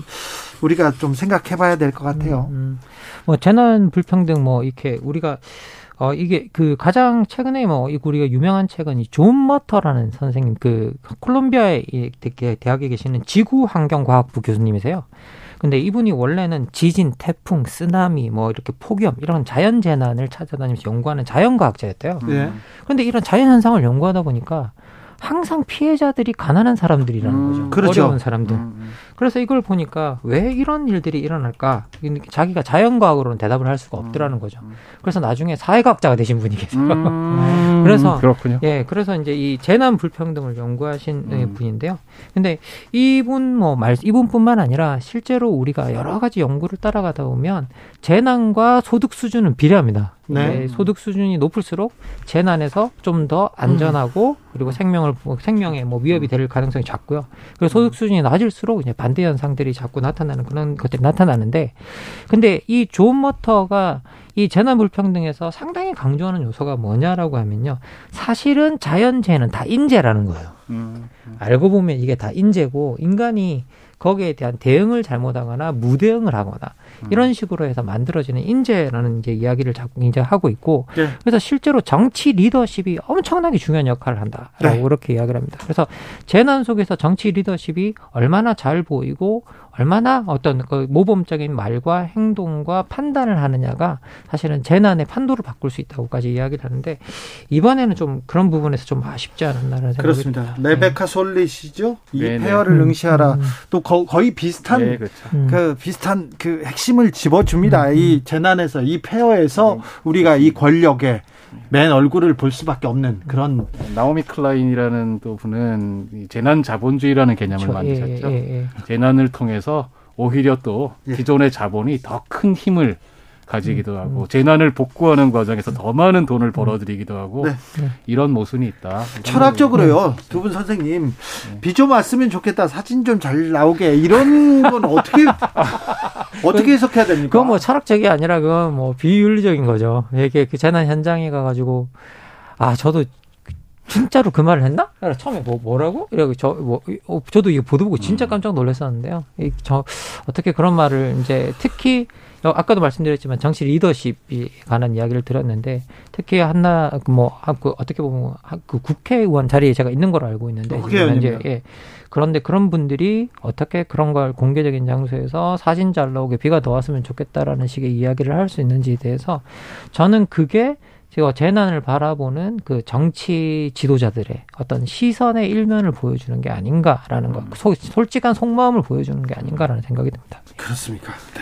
김만권 선생님 최근에 발달 장애인한테 선거권 주자 이런 칼럼 쓰셨죠. 아, 예. 실제로 이제 우리나라 같은 경우에는요. 음. 발달 장애인들한테 어, 선거권을 부여하고 있는 아주 좋은 뭐 부양 국가 중에 하나입니다. 아, 근데 그래요? 실제로 이제 근데 문제는 뭐냐면 발달 장애인들이 투표를 하려면 투표 보조가 필요하거든요. 예. 그래서 이제 막 투표 보조가 필요한 경우, 경우가 많은데 이제 그런데 그 투표 보조와 관련해서 약간 문제가 생겼습니다. 이게 원래 2016년 국회의원 선거부터 우리가 허용을 했었는데 이게 공직선거법 157조 6항을 보면 시각 및 또는 신체 장애로 인해서 자신이 기표할 수 없는 선거인은 그 가족 또는 본인이 지명한 이인을 동반해서 투표를 보조할 수 있게 하고 있거든요. 예. 근데 이걸 우리 선관위가 시각 및 신체 장애이기 때문에 이 규정이 발달 장애는 여기 포함이 안 된다라고 해서 투표 보조를 가로막았어요. 아이고 그러면 안 되죠. 예, 2020년대부터. 그런데 그런데 그 선관위 해석이 좀 상당히 아쉬웠던 부분이 뭐냐라고 하면 사실 이런 규정에 써 있는 건 모든 유형의 장애를 기술할 수가 없거든요. 네. 그래서 그냥 대표적인 유형을 기술하는 거예요. 사실 예, 여기서 예. 그렇게 봐야 되고 우리 헌법도 뭐 열거되지 않았다고 해서 기본권이 어 무시되지 않는다고 쓰고 있잖아요. 법이 실제로 그걸 다 나열할 수가 없거든요. 근데 죄형 예, 예. 법정주의이기 때문에 그 문구를 예, 또 정확하게 해석하려고 할 거 아니에요. 예. 근데 이 부분 같은 경우에는 특히 공직선거법 부분이 이제 또 이게 투표 보조 같은 경우에 직접 선거 비밀 투표랑 또 이제 그 음. 연관되어 있기 때문에 법적으로도 규정이 돼야 되는 건 맞거든요. 그런데 원래 기본권으로 부여되는 거 우리가 태어나면서 받는 권리잖아요. 음. 근데 이렇게 기본권으로 부여되는 권리 같은 경우에는 누가 아니다라고 규정이 없다고 한다면 그렇죠. 가지고 있는 거로 해석이 돼야 되고 그걸 도와줘야 되는데 실제 이번에 이제 그래서 법원도 이런 이게 예거한 거라고 봐야죠. 예, 예, 예. 그래서 이번에 법원도 임시조토로 도와주라고 투표 보조를 하라고 네. 이야기했는데 그렇죠. 네. 실제 선관위가 이걸 제대로 이행하지 않아서 말썽이 나는 네. 케이스입니다. 이건 선거법 조금 개정할 음. 개정해야 될 좀 이유가 있는 있는 것 예. 같습니다. 제가 선거법 개정 또 전문가이기 때문에. 예. 이거 좀 신경 좀 써주시고 이거 계속 네. 해달라고 했는데 네. 계속 국회에서 무시하고 있어요 지금. 네, 국회는 예. 원래 좀 많이 무시합니다. 국회는 다른 일을 바빠가지고요. 사진 찍고 좀 싸우고 음. 그래야 됩니다. 비 오면 또 사진 찍으러 가야 되니까요. 음. 미디어가 장애를 재현할 때 좀 고민해야 될 요소가 있는 것 같습니다. 음. 언론이 장애를 이렇게 표현할 때도 조금 고민해야 될 것 같은데 아, 이런 부분도 좀 지적해 주십시오. 아, 비장애인이 장애인 연계를 또 할 때 어떤 게 또 걸리는 부분도 있는 것 같고 고민해야 될 부분이 많습니다. 그 일단은 저희가 장애인에 대해서 우리가 관심을 갖고 장애인의 인권 우리가 평등하게 함께 살 수 있는 방법 고민하는 건 맞는데 자칫 잘못하면 우리가 장애인은 좀 불쌍한 사람, 그렇죠. 우리가 도와줘야 될 사람 네. 이런 식으로 생각하기 쉽거든요. 무조건적으로 음. 착한 사람, 그 옆에 있는 사람 다 선한 사람 이렇게 그렇죠. 얘기하는 그, 것 자체를 또 부담스러워하더라고요. 그렇죠. 그게 뭐냐면 장애인이 착하기 때문에 저희가 혹은 불쌍하기 음. 때문에 도우려고 하는 게 아니고 아, 네. 예, 인간으로서 당연히 가져야 되는 권리 우리 함께 누려야 되기 때문에 음. 근데 그분들은 좀 다르잖아요. 음. 다르기 때문에 필요한 것들이 있다고요. 네. 그런 걸 우리가 같이 만들어 나가자는 개념이 되어야 되지. 네, 네. 전, 전 그건 좀, 좀 주의해야 된다 이런 생각이 음. 듭니다. 네. 실제로 이제 제가 찾아보니까 2005년에 드라마 속에서 비장애인이 장애인을 어떻게 보느냐라는 어떤 음. 설문조사가 있었더라고요. 네. 근데 거기 보니까 항상 도움받는 대상 장애인은 음. 이제 거의 이게 49.1% 그렇죠. 네. 가족의 애물단지 뭐 이런 부정적인 그렇죠. 평가가 음. 엄청나게 많이 나오고 있고 그리고 여성 장애인 같은 경우에는 보호 본능을 자극하는 뭐 청순 가련형 뭐 이런 식의 이미지들이 딱 이제 박혀 있다라는 거죠. 근데 어, 기본적으로 드라마에서 장애인을 장애인이기 이전에 우리와 같이 어떤 주체적 판단, 행위 능력을 가진 어떤 그런 한 존재로 그랬는 그렇죠. 한 인간으로 그려내는 게 음. 훨씬 더 중요하다는 생각이 한 들고요. 인격체로 보는 예. 게 가장 중요하겠습니다. 예. 네. 철학의 맛 오늘의 결정적인 한마디로 마침표 찍겠습니다. 박사님? 예, 저는 김성남 선생님의 어, 그 쓰신 책 제목을 빌려서 마무리하겠습니다. 네. 나는 당신의 숙제가 아니에요. 나는 아. 당신의 숙제가 아니에요. 아, 네, 좋습니다. 예, 한국에서 21세기 이후에 장애인 복지 예산이 상당히 많이 늘었다고 합니다. 네. 그런데 선진국 우리 OECD 평균의 3분의 1 수준이라고 합니다. 네. 많이 늘어서 그러면 안 되겠죠? 두 분 인사해 주세요. 예, 고맙습니다. 감사합니다.